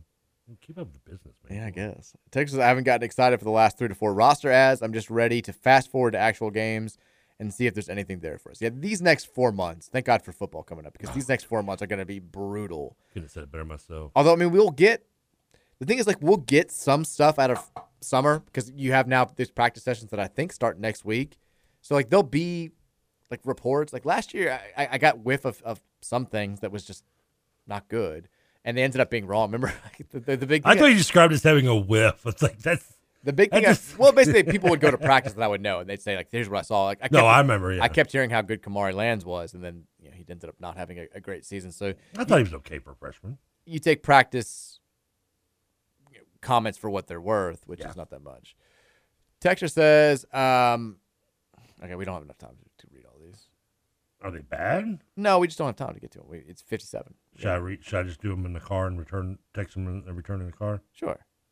Okay. Um, tonight we got NBA basketball. We got eight thirty ESPN Nuggets Lakers. Lakers looking. I mean, we may have two sweeps here in the conference finals, which is kind of crazy to think about. Well, the East is going to be a sweep. I It sure seems like it. I picked Denver to win this one. Uh, I didn't mean to interrupt. Real you, but I quick, you L- going. Lakers three point favorites. Eight thirty ESPN. Um, I picked Denver originally four two, but I'm going. Still going four one. Lakers win tonight. It's in L.A. Right? It's in LA. The Crypto.com arena. what the hell it's called? Yeah. At least, Seriously? at least for right now. Oh, I can't imagine it's going to be that way much longer. And nothing makes me feel more old man ranting than the names of stadiums. I think. I keep picking the Lakers in the series, and they keep doing nothing. So I don't. I mean, I. you damn right. If it makes me feel bad, I picked them one game too already. I mean, Saturday night we were watching the game at the bar after the, the Reds game, and I was like, I think they're going to win. And then they're down like 44 to 20 the next time I look up. Um, I'll take the Lakers just to keep the series. I'm with you. I think it's going to wind up being 4 1 Nuggets, but Yeah. I'm, I mean, at this point, I'm not going to be shocked if the Nuggets sweep tonight. I'll give give me Lakers win and cover. Cover the three point. I'm gonna do that. I'm gonna watch White Man Can't Jump Jack Harlow version tonight. There is TK's review. Yeah, so make sure to tune in tomorrow for my uh, review, whether you love or hate. I feel like you're going to hate it. You're going to go in just with I'll be honest with you. It, is behind the eight ball listening to your breakdown of it. Why?